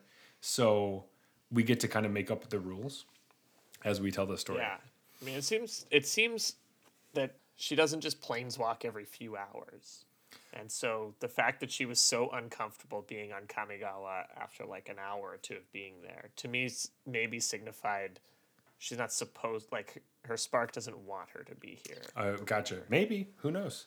Um, I wonder if it's like she planeswalks and stays somewhere for a week and then planeswalks and then is there for an hour and planeswalks somewhere else and stays there for three months and then planeswalks somewhere. You know what I mean? Like it's just kind of like Yeah, and it's just unlucky that this Yeah. was a short one. where she actually wants to be here. Um, but we are here, and of course, we have the reality chip, which was swiped and safely stowed with Kaito. And we do just straight up insert it right into the Emperor's hand on the back of it, uh, just like in her veins, kind of. Ugh, I, I hate needles. Yeah, that- so I guess the chip like stays there, and then that's what the jellyfish tentacles are for. They like s- jump through your flesh and like hook up with your veins. Basically. Ugh, ugh, I can't. Ugh, I don't like that. Anyway, um, so that seems to be helping um, while the Emperor is now stabilizing because of the reality chip. Uh, Aiko and Lightpaw have now joined up with them into our gang. Now we got a gang. Love having a gang on Yeah. a uh, plane. The whole the band is back together. Yeah, everyone's together. And uh, oh no, And Tamiyo's there. and Tamiyo's there as well. Um, but oh no, we do find out that uh, now that uh, the Wanderer has the reality chip in her skin, she is now getting just flashes of Otawara, just where the chip was made. There's like a machine there that created this chip. And so she has visions of what's going on there. So not only does she have a weird connection with Kyodai and Eiganjo, she now has the reality chip that gives her visions of what's happening over in Otawara, uh, where the bad guys are. Super helpful, right? or Yeah, really, it's really convenient. maybe not. So what she finds out is that uh, because she came in and killed the dragon mech, uh, Jin Gitaxias now knows that she's back, and he has spread that information to her enemies. Essentially, he's there are some uprising uprisers in Kamigawa who believe that uh, you know the Eiganjo castle shouldn't lead anymore, and they should be free, and and uh, there should be no emperor, basically. Yeah. Well, to be fair, so this character is Risona, who we have not met yet in the story or in the cards at this moment. Um, and she leads the Asari Uprisers, uh, who we have seen some uh, cards spoiled so far that are a part of the Asari, but it's kind of like the red uh, samurai uh, in the mountains where they live. And they are headed to Eiganjo to attack the Emperor, um, which, you know, to be fair, they don't believe that Kamigawa needs an emperor because, you know, they've been doing okay for the last 10 years without one. So, you know, I can't really blame them for being upset. And, uh, you know, it is what it is. Uh, yeah, so she gets kind of wind of that because Jin Gitaxias is the one who tipped them off, and they wanted to get there before the castle would be ready and all that. And luckily, she has this pairing now, so she knows right away, and so she mobilizes the uh, samurai to defend the the keep, uh, and then they also have to make a plan for what to do about the lab, basically, because you know there was all these this equipment in the lab uh, and all these kami there. So, So they're deciding who does what, basically. yeah. Um, Kaito has a great plan. Hey, let's fucking blow it up. Let's blow up all the stuff, all of it, to smithereens. Of course, Light Lightpaw doesn't think that's a good idea because, hey, leveling a building uh, doesn't seem amazing, especially for the futurists. But But Kaito seems sure that if he blows it up, they'll lose all their research and won't have any ability to uh, get it off the internet or whatever. because They definitely you There's know, no internet. Save it to the cloud. yeah or something um, but the wandering emperor thinks that's also a really good idea and she should come along that the three planeswalkers should go together into Otawara, back where Jin Gitaxias is, and blow it up, the three of them. Don't worry though, she gets guilt tripped into staying. Mm-hmm. So So she can't go because they're like, oh, you know what? No, the samurai want to protect you here. Um, you should stay because it's just the nice thing to do. She's like, okay, I guess I leave all the time, so maybe I should stay sometimes. Just, hey man, just actually do your job for like ten minutes. You're like, holy shit! Like, just can you please? Obviously, Light Lightpaw would be a much better emperor than the Wandering Emperor because Light Lightpaw knows Yeah. what to do all the time. If only that were possible. If only it was possible. But in reality, she ends up staying because uh, Kyodai is quite weak Yeah. as well. And so if uh, Kyodai were to get, who knows what could happen, basically. Exactly. So it's kind of this weird. The Wandering Emperor, if she goes, she knows what Kyodai is feeling and would feel upset by that. If she stays, she can see what's going on in the lab and kind of uh, see things from there. So in either sense, it's kind of like she's she's kind of trapped between these weird worlds. But in the end, Kaito and Tamiyo are the only ones to go destroy the lab. So they trot off onwards to adventure. Mm-hmm. And they go to the lab. And they walk and there. they get this. They just yeah, walk. they're, they're like, yeah, let's. well, I mean, I'm sure it's like a, you know, speed walk. yeah, yeah, yeah. Um, Yeah, ninja. like a, a light jog. Naruto run, I'm sure. You know, because he's a Yeah. ninja, right? so It's like Goku running along that wall. Do you remember the episode where Goku's running on the wall? what the There- the there were only- episode? there were only like 40 of them. So if Yeah. you missed all 40 of those episodes. like the what the snake thing to go to where he trains in the really heavy gravity area? Yeah. Um Hyperbolic time chamber. yeah, yeah, yeah, yeah. yeah. Sorry. Anyway, so um they end up getting to Otawara, and whoa, it seems pretty easy to break in this t- time. Easier than all the other Yeah. times that they've yeah, that's that's what I was thinking when I got there. It's like it was super easy all other times as well, but it was even easier this time. And I think this is when they even mentioned that the cameras were still bugged from when he did it earlier. and you're like, it wait a fixed." second. Hmm. This should have been harder. Whatever. Let's just keep going. Anyways, shoulder shrug. Yeah. And So this is the part where it's like, I know Kaito's, you know, not proven to be a genius, I'm pretty sure that Tamiyo is supposed to be at least somewhat intellectual. And, like- and she's just like, you know what? This is fine. this is fine. This is great. The actually. door is literally like open for them when Yeah. they go there. They walk in. They're like, look, there's no Kami on the ground anymore. That's A, a, big good thing. arrow, like, hey, Kaito and Tamiyo, this way. Go there. uh, turns out it's a trap because you know why would it not be a trap?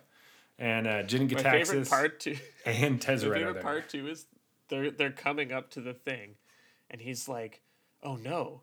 What if it's so easy to get here because because they've already moved their lab?" And he runs in. Oh yeah.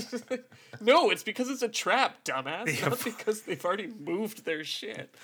What are you thinking? They're not afraid of you. You can't fight for shit. So Why would everyone who's reading this is like trap, trap? It's a trap, it's a trap. And you're like, no, it's because they already got rid of the evidence. Runs in. Like what the dumb. Anyway, it didn't even matter if he ran in or not, but uh, it's a trap. And uh, they basically just get uh, wrapped up in, in shit, and uh, well, they're uh, they're fucked now. They're fucked. Yeah, so Tamiyo is like literally wrapped in random metal Mm-hmm. that came out of the ceiling or something. I wasn't totally sure. Tezzeret is like happened. Magneto, and he can control other technologies. Yeah, I wasn't aware of this before, but he can. Yeah, yeah, he controls metal Yeah. basically. And so Kaito has like metal all over him. So he tries to fight him, but obviously to no avail. And then my favorite part is later, he, he has this moment, this introspective moment where he's like, is it important enough to blow up everything with me in it? You know, and, uh, Yeah. in order to save Kamigawa or to save the Emperor is mostly what he's thinking about. And he decides that it is. And then I was like, but you're the bombs you took are technology that Tezzeret has proven to you several times by the end of this fight that he can control. But I just love this. In- and then he's like, I'll do it. Yeah.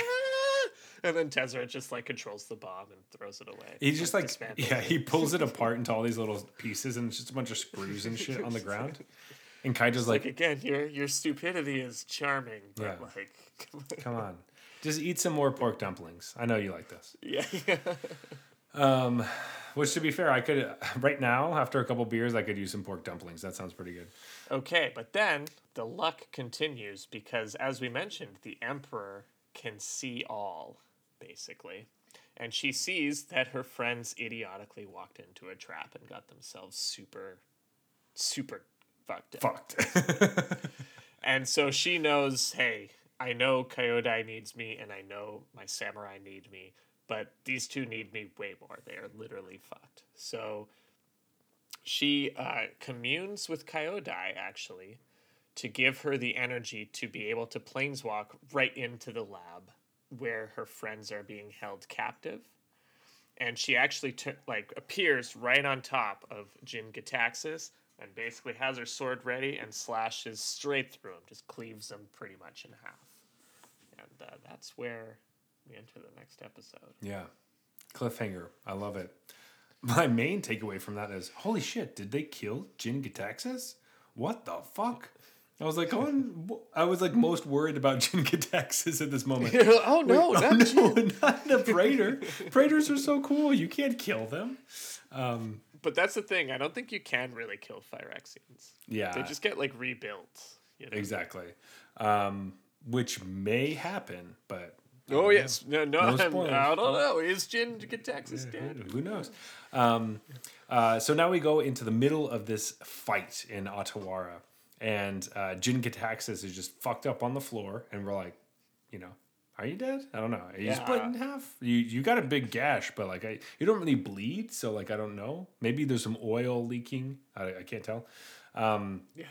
And uh, as this is happening, uh, the Wanderer has uh, like trapped Tezzeret in this uh, sort of I don't know bubble thing, and uh, she's freeing all all uh, her friends, and there's a of course a bunch of other samurai around doing things because they just show up whenever you need them as characters to kill. Yeah, yeah. Just like ninja samurai, they're just expendable. Yeah, you know, yeah, yeah. Tertiary characters. And uh, we have now freed Kaito and uh, Tamiyo from their restraints. And while the Wanderer is keeping Tezzeret into this his, his weird stasis, um, she is now pulled over to uh, the pain of of um, Kyodai. Fuck, I forgot. I forgot the name for a second. So Kyodai is like basically getting sieged upon. So that's pulling the Wanderer's uh, attention away from where she is right now, and Tezzeret kind of gets freed and is going to attack her. And I love this where uh, Kaito just throws some crates at him, and they knock him unconscious. Yeah. He uses his telekinesis to just like hit him in the back of the head with crates. And the first one doesn't do it, but the second one really knocks him out. Um, but I just think it's funny because, yeah, so Tamiyo had him with her like paralyzing spell, her classic uh, scroll that she already used on Kaito. And then uh, Kaito's like, wait a minute, his body is unable to move. But what about his mind? And as he thinks that, Tezzeret controls the like um, the metal that's in the reality chip in her and starts like fucking shit up, right? Just like, all right, well, I like your quick thinking of just knocking him out with a crate that Yeah. was behind him. But, you know, the most important thing to me is learning from your mistakes. So you were like, damn, the paralyzing spell doesn't control Tezzeret's power to affect metal and, in particular, the reality chip. So I'd just like to say that going forward, we should keep that in mind that that's an important thing to note. And, uh, you know, like I tell my students, one mistake is okay, but you got to learn. But two is an F. Yeah, exactly. two, well, no, like one mistake is an F, and two is like you fail so bad you can't actually even attend the university. You have to move to the States. Yeah. um, So now Tezzeret is uh, unconscious on the ground. And as it's happening, we're like, okay, what the fuck is the plan? What are we to do? So Jin Gitaxias seems to be dead. Tezzeret is unconscious. Ninjas dealt with. And we're trying to figure out how do we get to Kyodai as fast as possible because we know Kyodai is in trouble. And uh, Kaito has this whole thing where he's like, well, we don't want to leave our prisoner here, but we can't walk because it takes forever. Um, hmm, but you know, carrying a there's a part where Kaito is like carrying a really heavy man made of metal would hurt my back, so I don't want to do yeah. that. I think he, he even uses the line, like, I don't know if you've noticed, but he's all muscle and metal. Yeah. What? Like, what? okay. Um, aren't you telekinetic? Can't you just pick them up with your mind? I'm confused.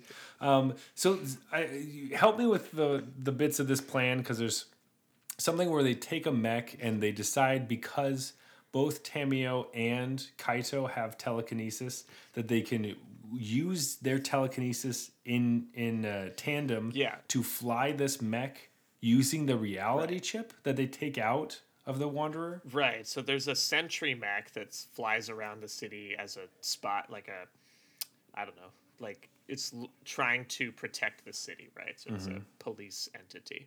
Now, Tamiyo and Kaito have telekinetic powers, but while you can throw a crate at someone's head, it's different to control a giant mech that can transport everyone for an hour or whatever, how far it is. including a And so- fully muscular metal man. Yeah, including a muscle metal dude. Yeah. So um, basically, they decide that together their telekinetic powers aren't enough to do that.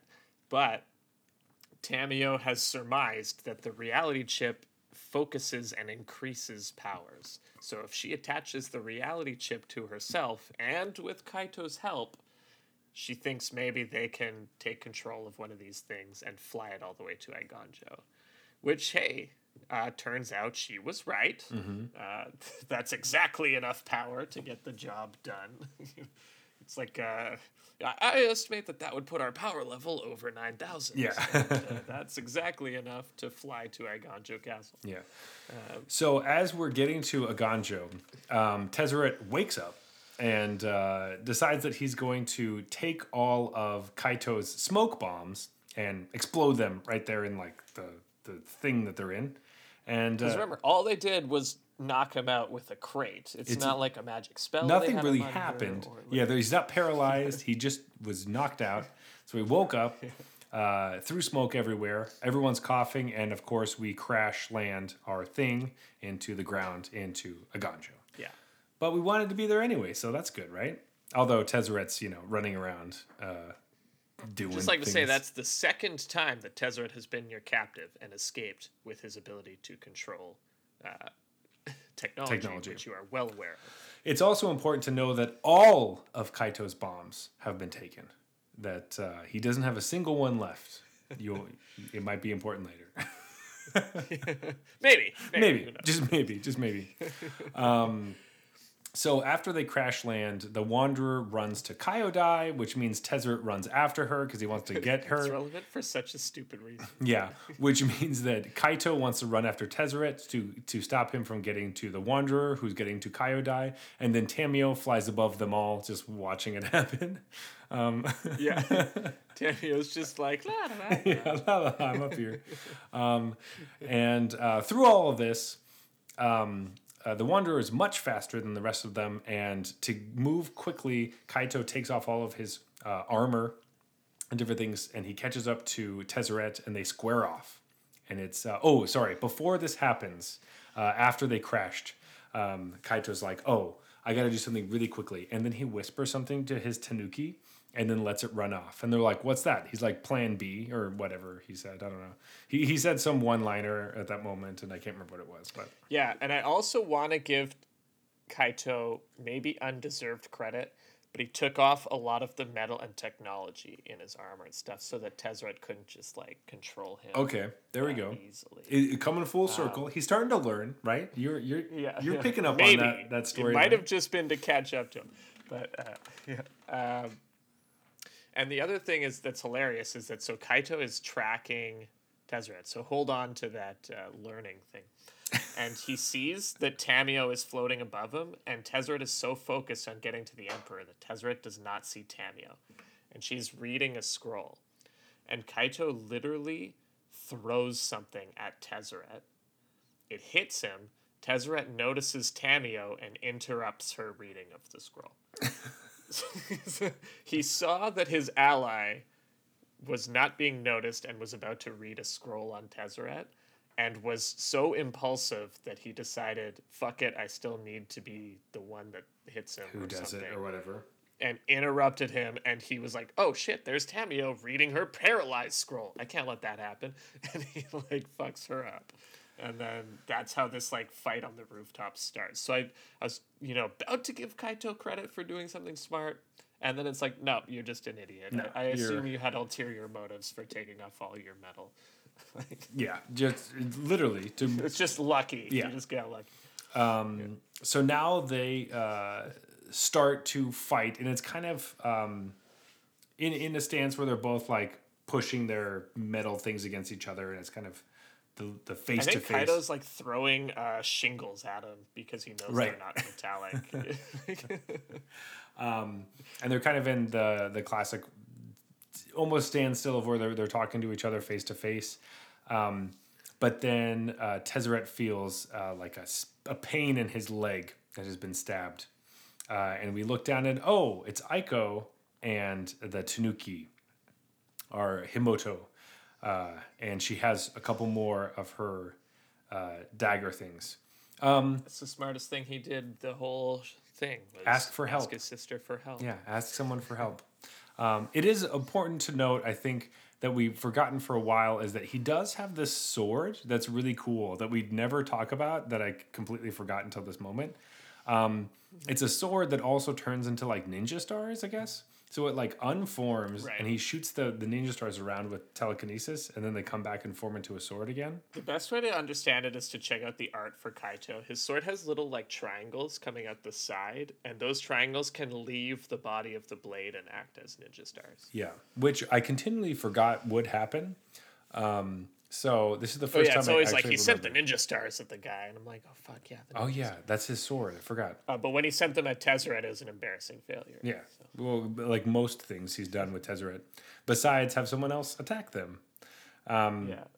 So Tezzeret is now in pain, uh, but it's not going to be too bad of a of a wound. Essentially, Yeah, I'm like I'm imagining she threw the knife from the ground and they're on the roof. So I'm like not even sure how it pierced him. yeah. I don't know. She must be That's a good fucking chuck. I must have must have remembered how to how to do that. Maybe she has a little bit of telekinesis herself, because we don't necessarily know how people. I mean, she did train in the military arts, or sorry, general tr- general studies.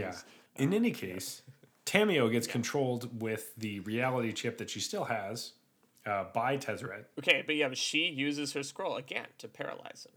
So Oh, while he's wounded, she takes out the scroll and paralyzes him. Mm-hmm. And then they're all like, okay, job done. Tezzeret's paralyzed. And then, for the third fucking time, Tezzeret controls the reality chip on Tamiyo, stops the paralysis spell against him, and then opens a portal, grabs her, and jumps through the portal. Not only did he open a portal, but he took his metal arm and just cut into the the Yeah, yeah, he like cut di- uh, into a new yeah. dimension, basically. Like The way he opened the portal was badass. it was really fucking cool. That's the only thing I remember from that. But I was sitting there but- like, are you fucking kidding me? You thought the paralysis spell was enough again? How stupid are you? like, Jesus, he's proved time and again that he will control the reality chip through your paralysis. It's so funny because to me, when I was reading all of that, it was just like whatever they do is never gonna stop Tezzeret, and I never cared how it happened because I knew that he would just be able to get out of it. Like I just skimmed over But they're almost li- all of it. the exact same thing. They use the same spell. And then he's, they're like, well, job done. Nothing he can do now. Oh no! He did it again. something." It's like, okay, the first time I was like, you're stupid for not noticing that. This time, it's totally on you. Yeah. What the Fuck you. So um, he stole Tamiyo. She's gone. Uh, we're like, oh shit. But we now jump over to the Wandering Emperor, who is fighting off Risona, who we still don't very really know much about. They kind of talk about it a little bit in this fight about how she shouldn't be emperor, who should rule, or blah blah blah, and ca- blah, blah, blah, who- who cares? Doesn't matter. It really doesn't matter because as they're in a stalemate, fighting by Kyodai to be like, I should rule, no, I should rule, and your thing is dumb, and your thing is dumb. A rock comes out of nowhere and hits Risona in the head, and she falls unconscious on the ground. And who threw the Yeah. rock? Kaito. Kaito. Why didn't he throw a smoke bomb? He didn't have any smoke bombs. And he even mentions, oh, you know, I would have thrown a smoke bomb, except for Tezzeret took all the smoke bombs. Remember earlier? Oh, all of them. Wow, all of them. So important.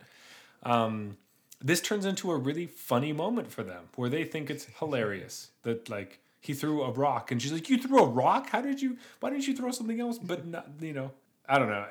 It, it seemed ridiculous to me. This moment was like, okay, why, why even have the storyline of the uprisers at all? Because it didn't fucking matter. Yeah, I do want to mention though that the Wanderer was like easily whooping her ass. Yeah. uh, but didn't want to kill her. So that was what the kind of Right, stalemate okay. that was happening. Is like, it's, I'm imagining like Neo in the Matrix, just easily fighting off Agent Smith Mm-hmm. and like pushing him away. But if Neo just decided never to actually win the fight and just stood there and like kept rebuffing him and being like, "You're gonna get tired eventually." Like, Yeah. I could kill you. No, yeah, because she, because the Wanderer has this moment with Kyodai where she's like talking to her, being like, "I don't want to kill her, but what's going on?" and and she's basically saying, "This your enemy eh, won't won't stop until like they're If your enemy had won this fight, they wouldn't have given you this. yeah they would have killed you. So." Um, what are you gonna do? And it's kind of like, ah, do I kill her? Do I not kill her? And then she gets hit with a rock and goes unconscious, so we don't have to decide. Right. Great, uh, strong, strong choice uh, Yeah. by the writer, I think.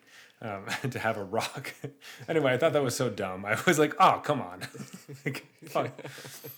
It it just makes me feel like all the uprising stuff was very underwhelming and very unnecessary. And it would have been much easier to get rid of all of that completely and just make it more about Tezzeret and Jin and Gitaxias and put more emphasis on them. I, I would have liked if the Emperor, like, if you're going to keep this storyline, that the Emperor had to make a decision. Yeah, exactly. A- And I don't even care what the decision was. Yeah. Like, if she has to kill her, and, you know, that's a terrible thing for her to have to go through, or she had to, like, I don't know, whatever the alternative option I guess to be fair, this is this is a choice to keep that character alive, um, as opposed to a lot of times it would be, oh, I don't want to kill you, and then some other exterior thing kills her, which is usually her own undoing. It's like she hits a pillar of the building, and then the building falls on top of her, and she dies. That tends to be a story that that happens.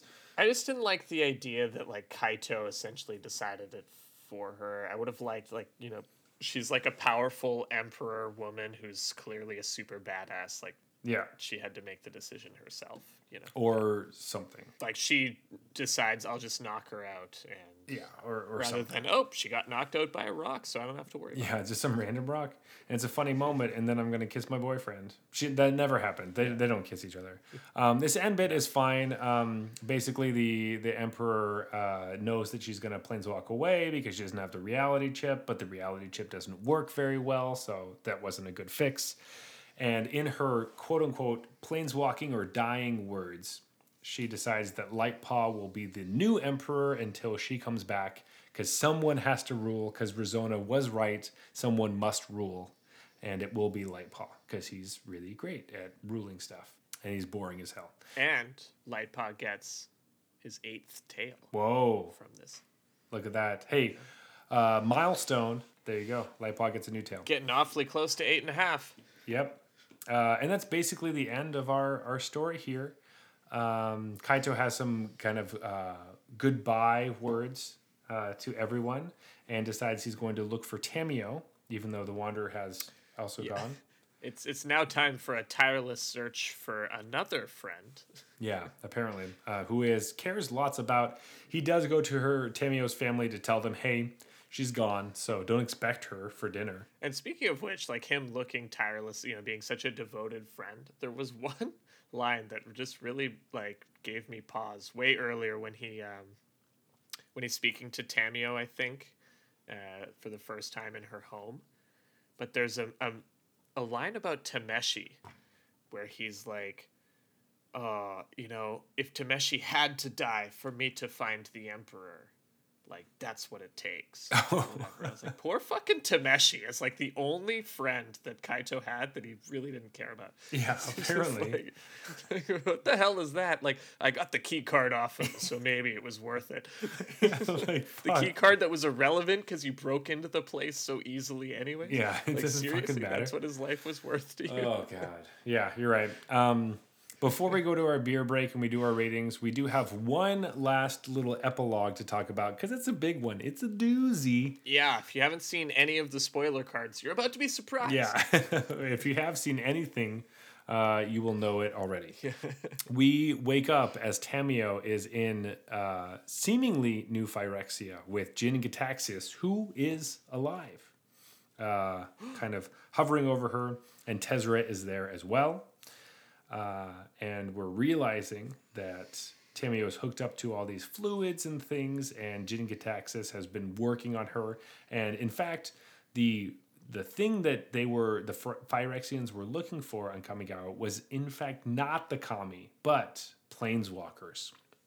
And they have made and created the first Phyrexian planeswalker. So Tamiyo has now been completed and turned into a Phyrexian. The most interesting thing about this whole part, uh, which normally seems to be a villainous story where this uh, character has been corrupted with some sort of oil or something else that we've seen before, and their character changes. In this instance, Tamiyo's character seems to be exactly the same. However, her family has turned from being the people she knows in Kamigawa and Nashi, and now her family is actually Phyrexians. However, she's the same Tamiyo we've always known, but her alliance has changed. And her scrolls are written in Phyrexian. Oh yes, yeah, she reads Phyrexian now, um, and she has three like iron or like metal scrolls that she swear she would never use on anyone because they're too horrible. They're looking kind I have a of. feeling she's going to use They're them. looking kind of good now. Yeah, Yeah. I just feel bad for Nashi. I feel really bad for Nashi now. You're like that sucks. Hopefully he builds that drone. Hopefully he builds that drone. Hopefully we get a Nashi card. I want to see a Nashi card. Jeff, before we go to our beer break, once again, um, let's just get our quick last thoughts of the of the um, piece. I'll, I'll start my last thoughts. I, I kind of have them formulated, but uh, overall, I was uh, I was really happy with the story. Um, I like where it went. Uh, it was really fun to come back to this world, but different. Um, we traveled to a bunch of different places in it. However, only a couple of them felt a little disjointed or out of place. But for the most part, it was nice to kind of see all the people, and um, it felt real. Some of the relationships felt uh, well established and put together. Even if I could laugh at a couple of them, they felt stronger than a lot of the other ones that we've seen in the past. And uh, ultimately, I liked having consequences to actions. It was helpful. Where I feel like recently, it seems a lot of things kind of got people got off scot free and seemed to be a little fluffy. Um, so I was happy to see that uh, they fucked up. Something happened to Tamiyo. The Wanderer is still wandering, and uh, we have some work to do. So that was that was that's what I thought. Yeah, I think I'm right there with you. Uh, since we've been doing these Drunken Vorthos, you know, we've read a bunch of these stories. I think this is one of the better ones. I felt like the characters' action, like it was a little less contrived. I would say the characters' actions, for the most part, felt a little more motivated and like actually something they might do. Um, versus, oh, this is this just happened to push the story along, which happened in uh, The last couple. some of the more recent recent ones. Um, and I think part of that too with the whole uh, Innistrad story was trying to fit so many characters into it, and you just don't have a lot of lot to work with. So you have to understand that like this is like five short stories that these people are writing, and they're very short stories. So you just don't have that much time to tell a full a full tale. Uh, but I thought this, yeah, like you're saying, is pretty good. The the character development was a lot better than it's been in some of the more recent ones, and um, even if like I think some of the stuff that Kaito done, did was really stupid, it's like maybe Kaito's just not a smart guy. That's there's nothing wrong. with Like your protagonist is not a genius; he excels at other things, you know. So yeah, it was a, a pretty good story overall. I think I just had a few issues with like why wasn't Tamiyo a little more in tune with some of the obvious stuff that was happening because the first three stories depict her as very in tune with all that and then the last two have her very like I'll just go with the flow and do whatever and walk right into a trap and like Yeah. you know, like not understand that my spell doesn't work for this and not adapt to that. Like uh, that didn't feel in character for her, which I felt bad because she's the first planeswalker to get completed. I would have liked that. I understood how she got duped into this uh, a little better, but overall, it was, it was I enjoyed reading it. And it was fun, and uh, I think one of the one of the better ones. Let's go to our last call where we get to drink the last beer of the night and rate all of them and finish this thing up. All right, Zach, you ready for the last one? Yep, here we go. Okay, what we got here is Old Milwaukee Ice. Okay, has to be ice. Uh, uh, so this is, I, presuming that it's from the U.S. because it's called Old Milwaukee. Um, but I guess in Canada here it's owned by like a local, like a Canadian brewery that distributes it, or it works a little differently than it does in the U.S. It does, yeah. I'll, I'll get to that in a second. Just re- if you want to read the specs, I'll explain that. Yeah, yeah. So this is uh, five and a half percent. Um, founding year is 1934. And just a quick tidbit I don't know if we've done this on the Silver Series before, but we could do it again. Ice is kind of the opposite of light. So an ice beer means that they've run the beer down the line and then they've frozen it. And because alcohol freezes at a lower temperature than water, that means you're freezing water when you freeze it. And then they remove the ice, and so the beer is a little more alcoholic after that. So when you see a beer that's like something ice, it's the opposite of light. They got it up a little bit in percentage by freezing off some of the water. That's really cool. I did not know. That's I thought they were just trying to say that it's cold. But uh, that's that's really cool. I like that. So ice taking out uh, water in your beer makes sense. Um, the reason it was a little funky is because Old Milwaukee was originally obviously a, it's a U.S.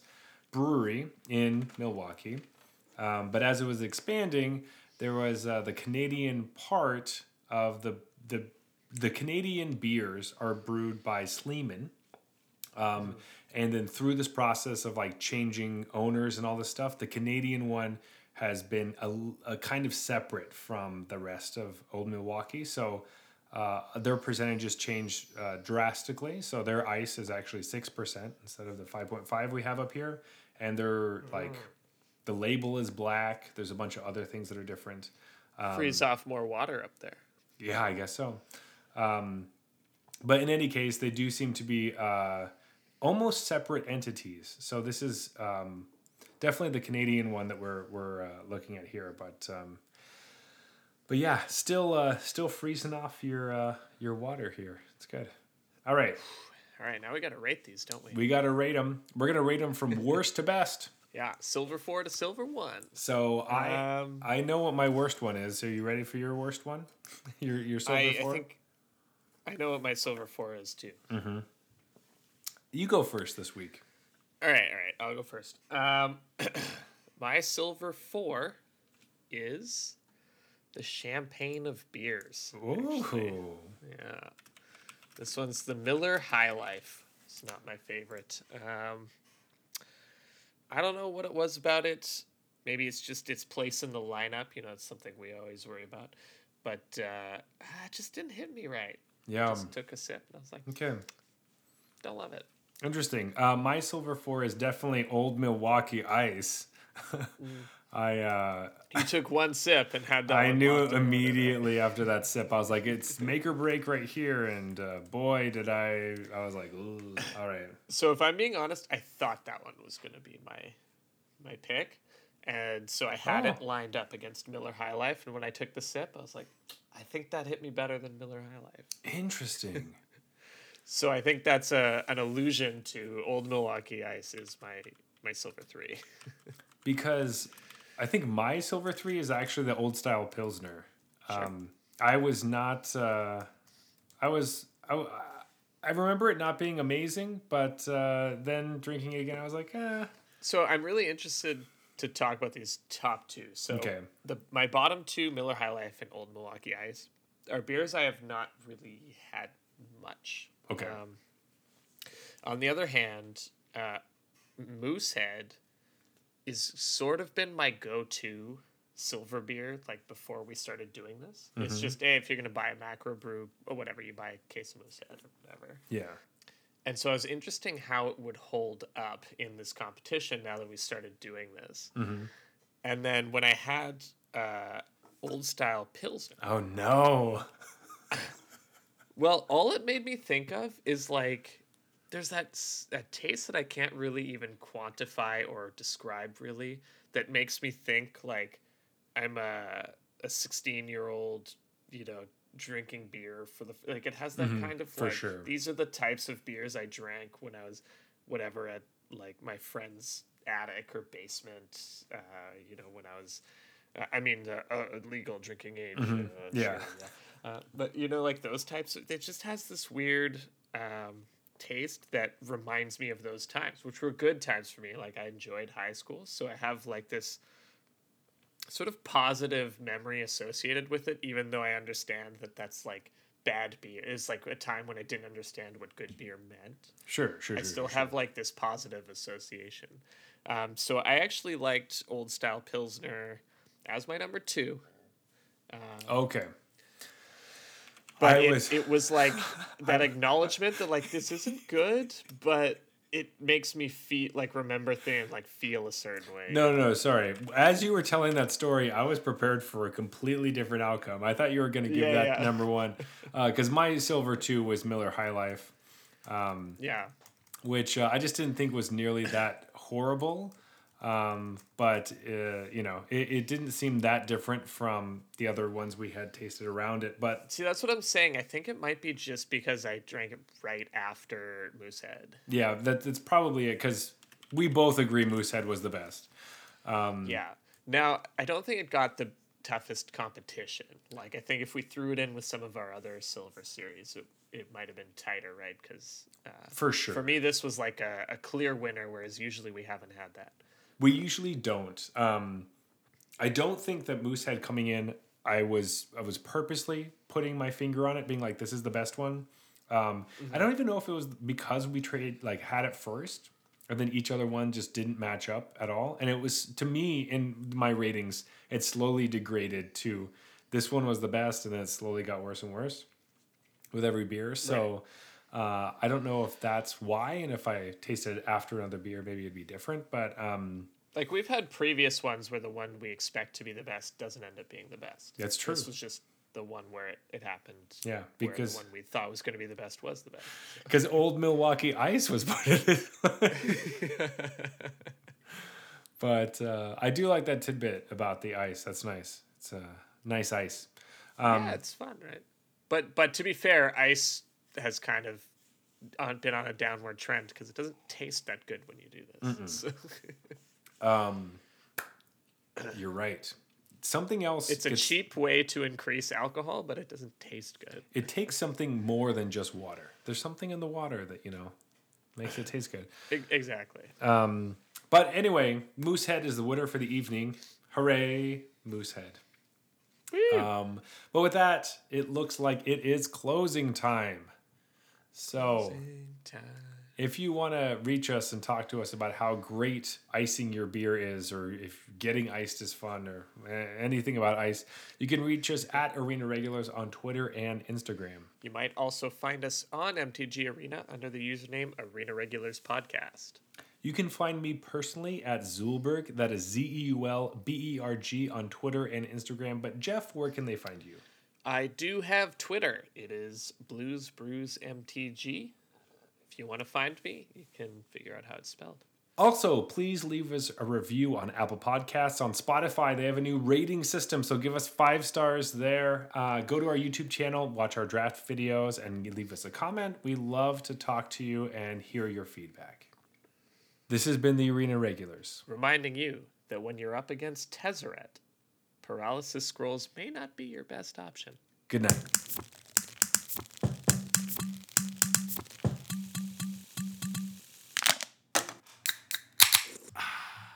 All right, that's fine.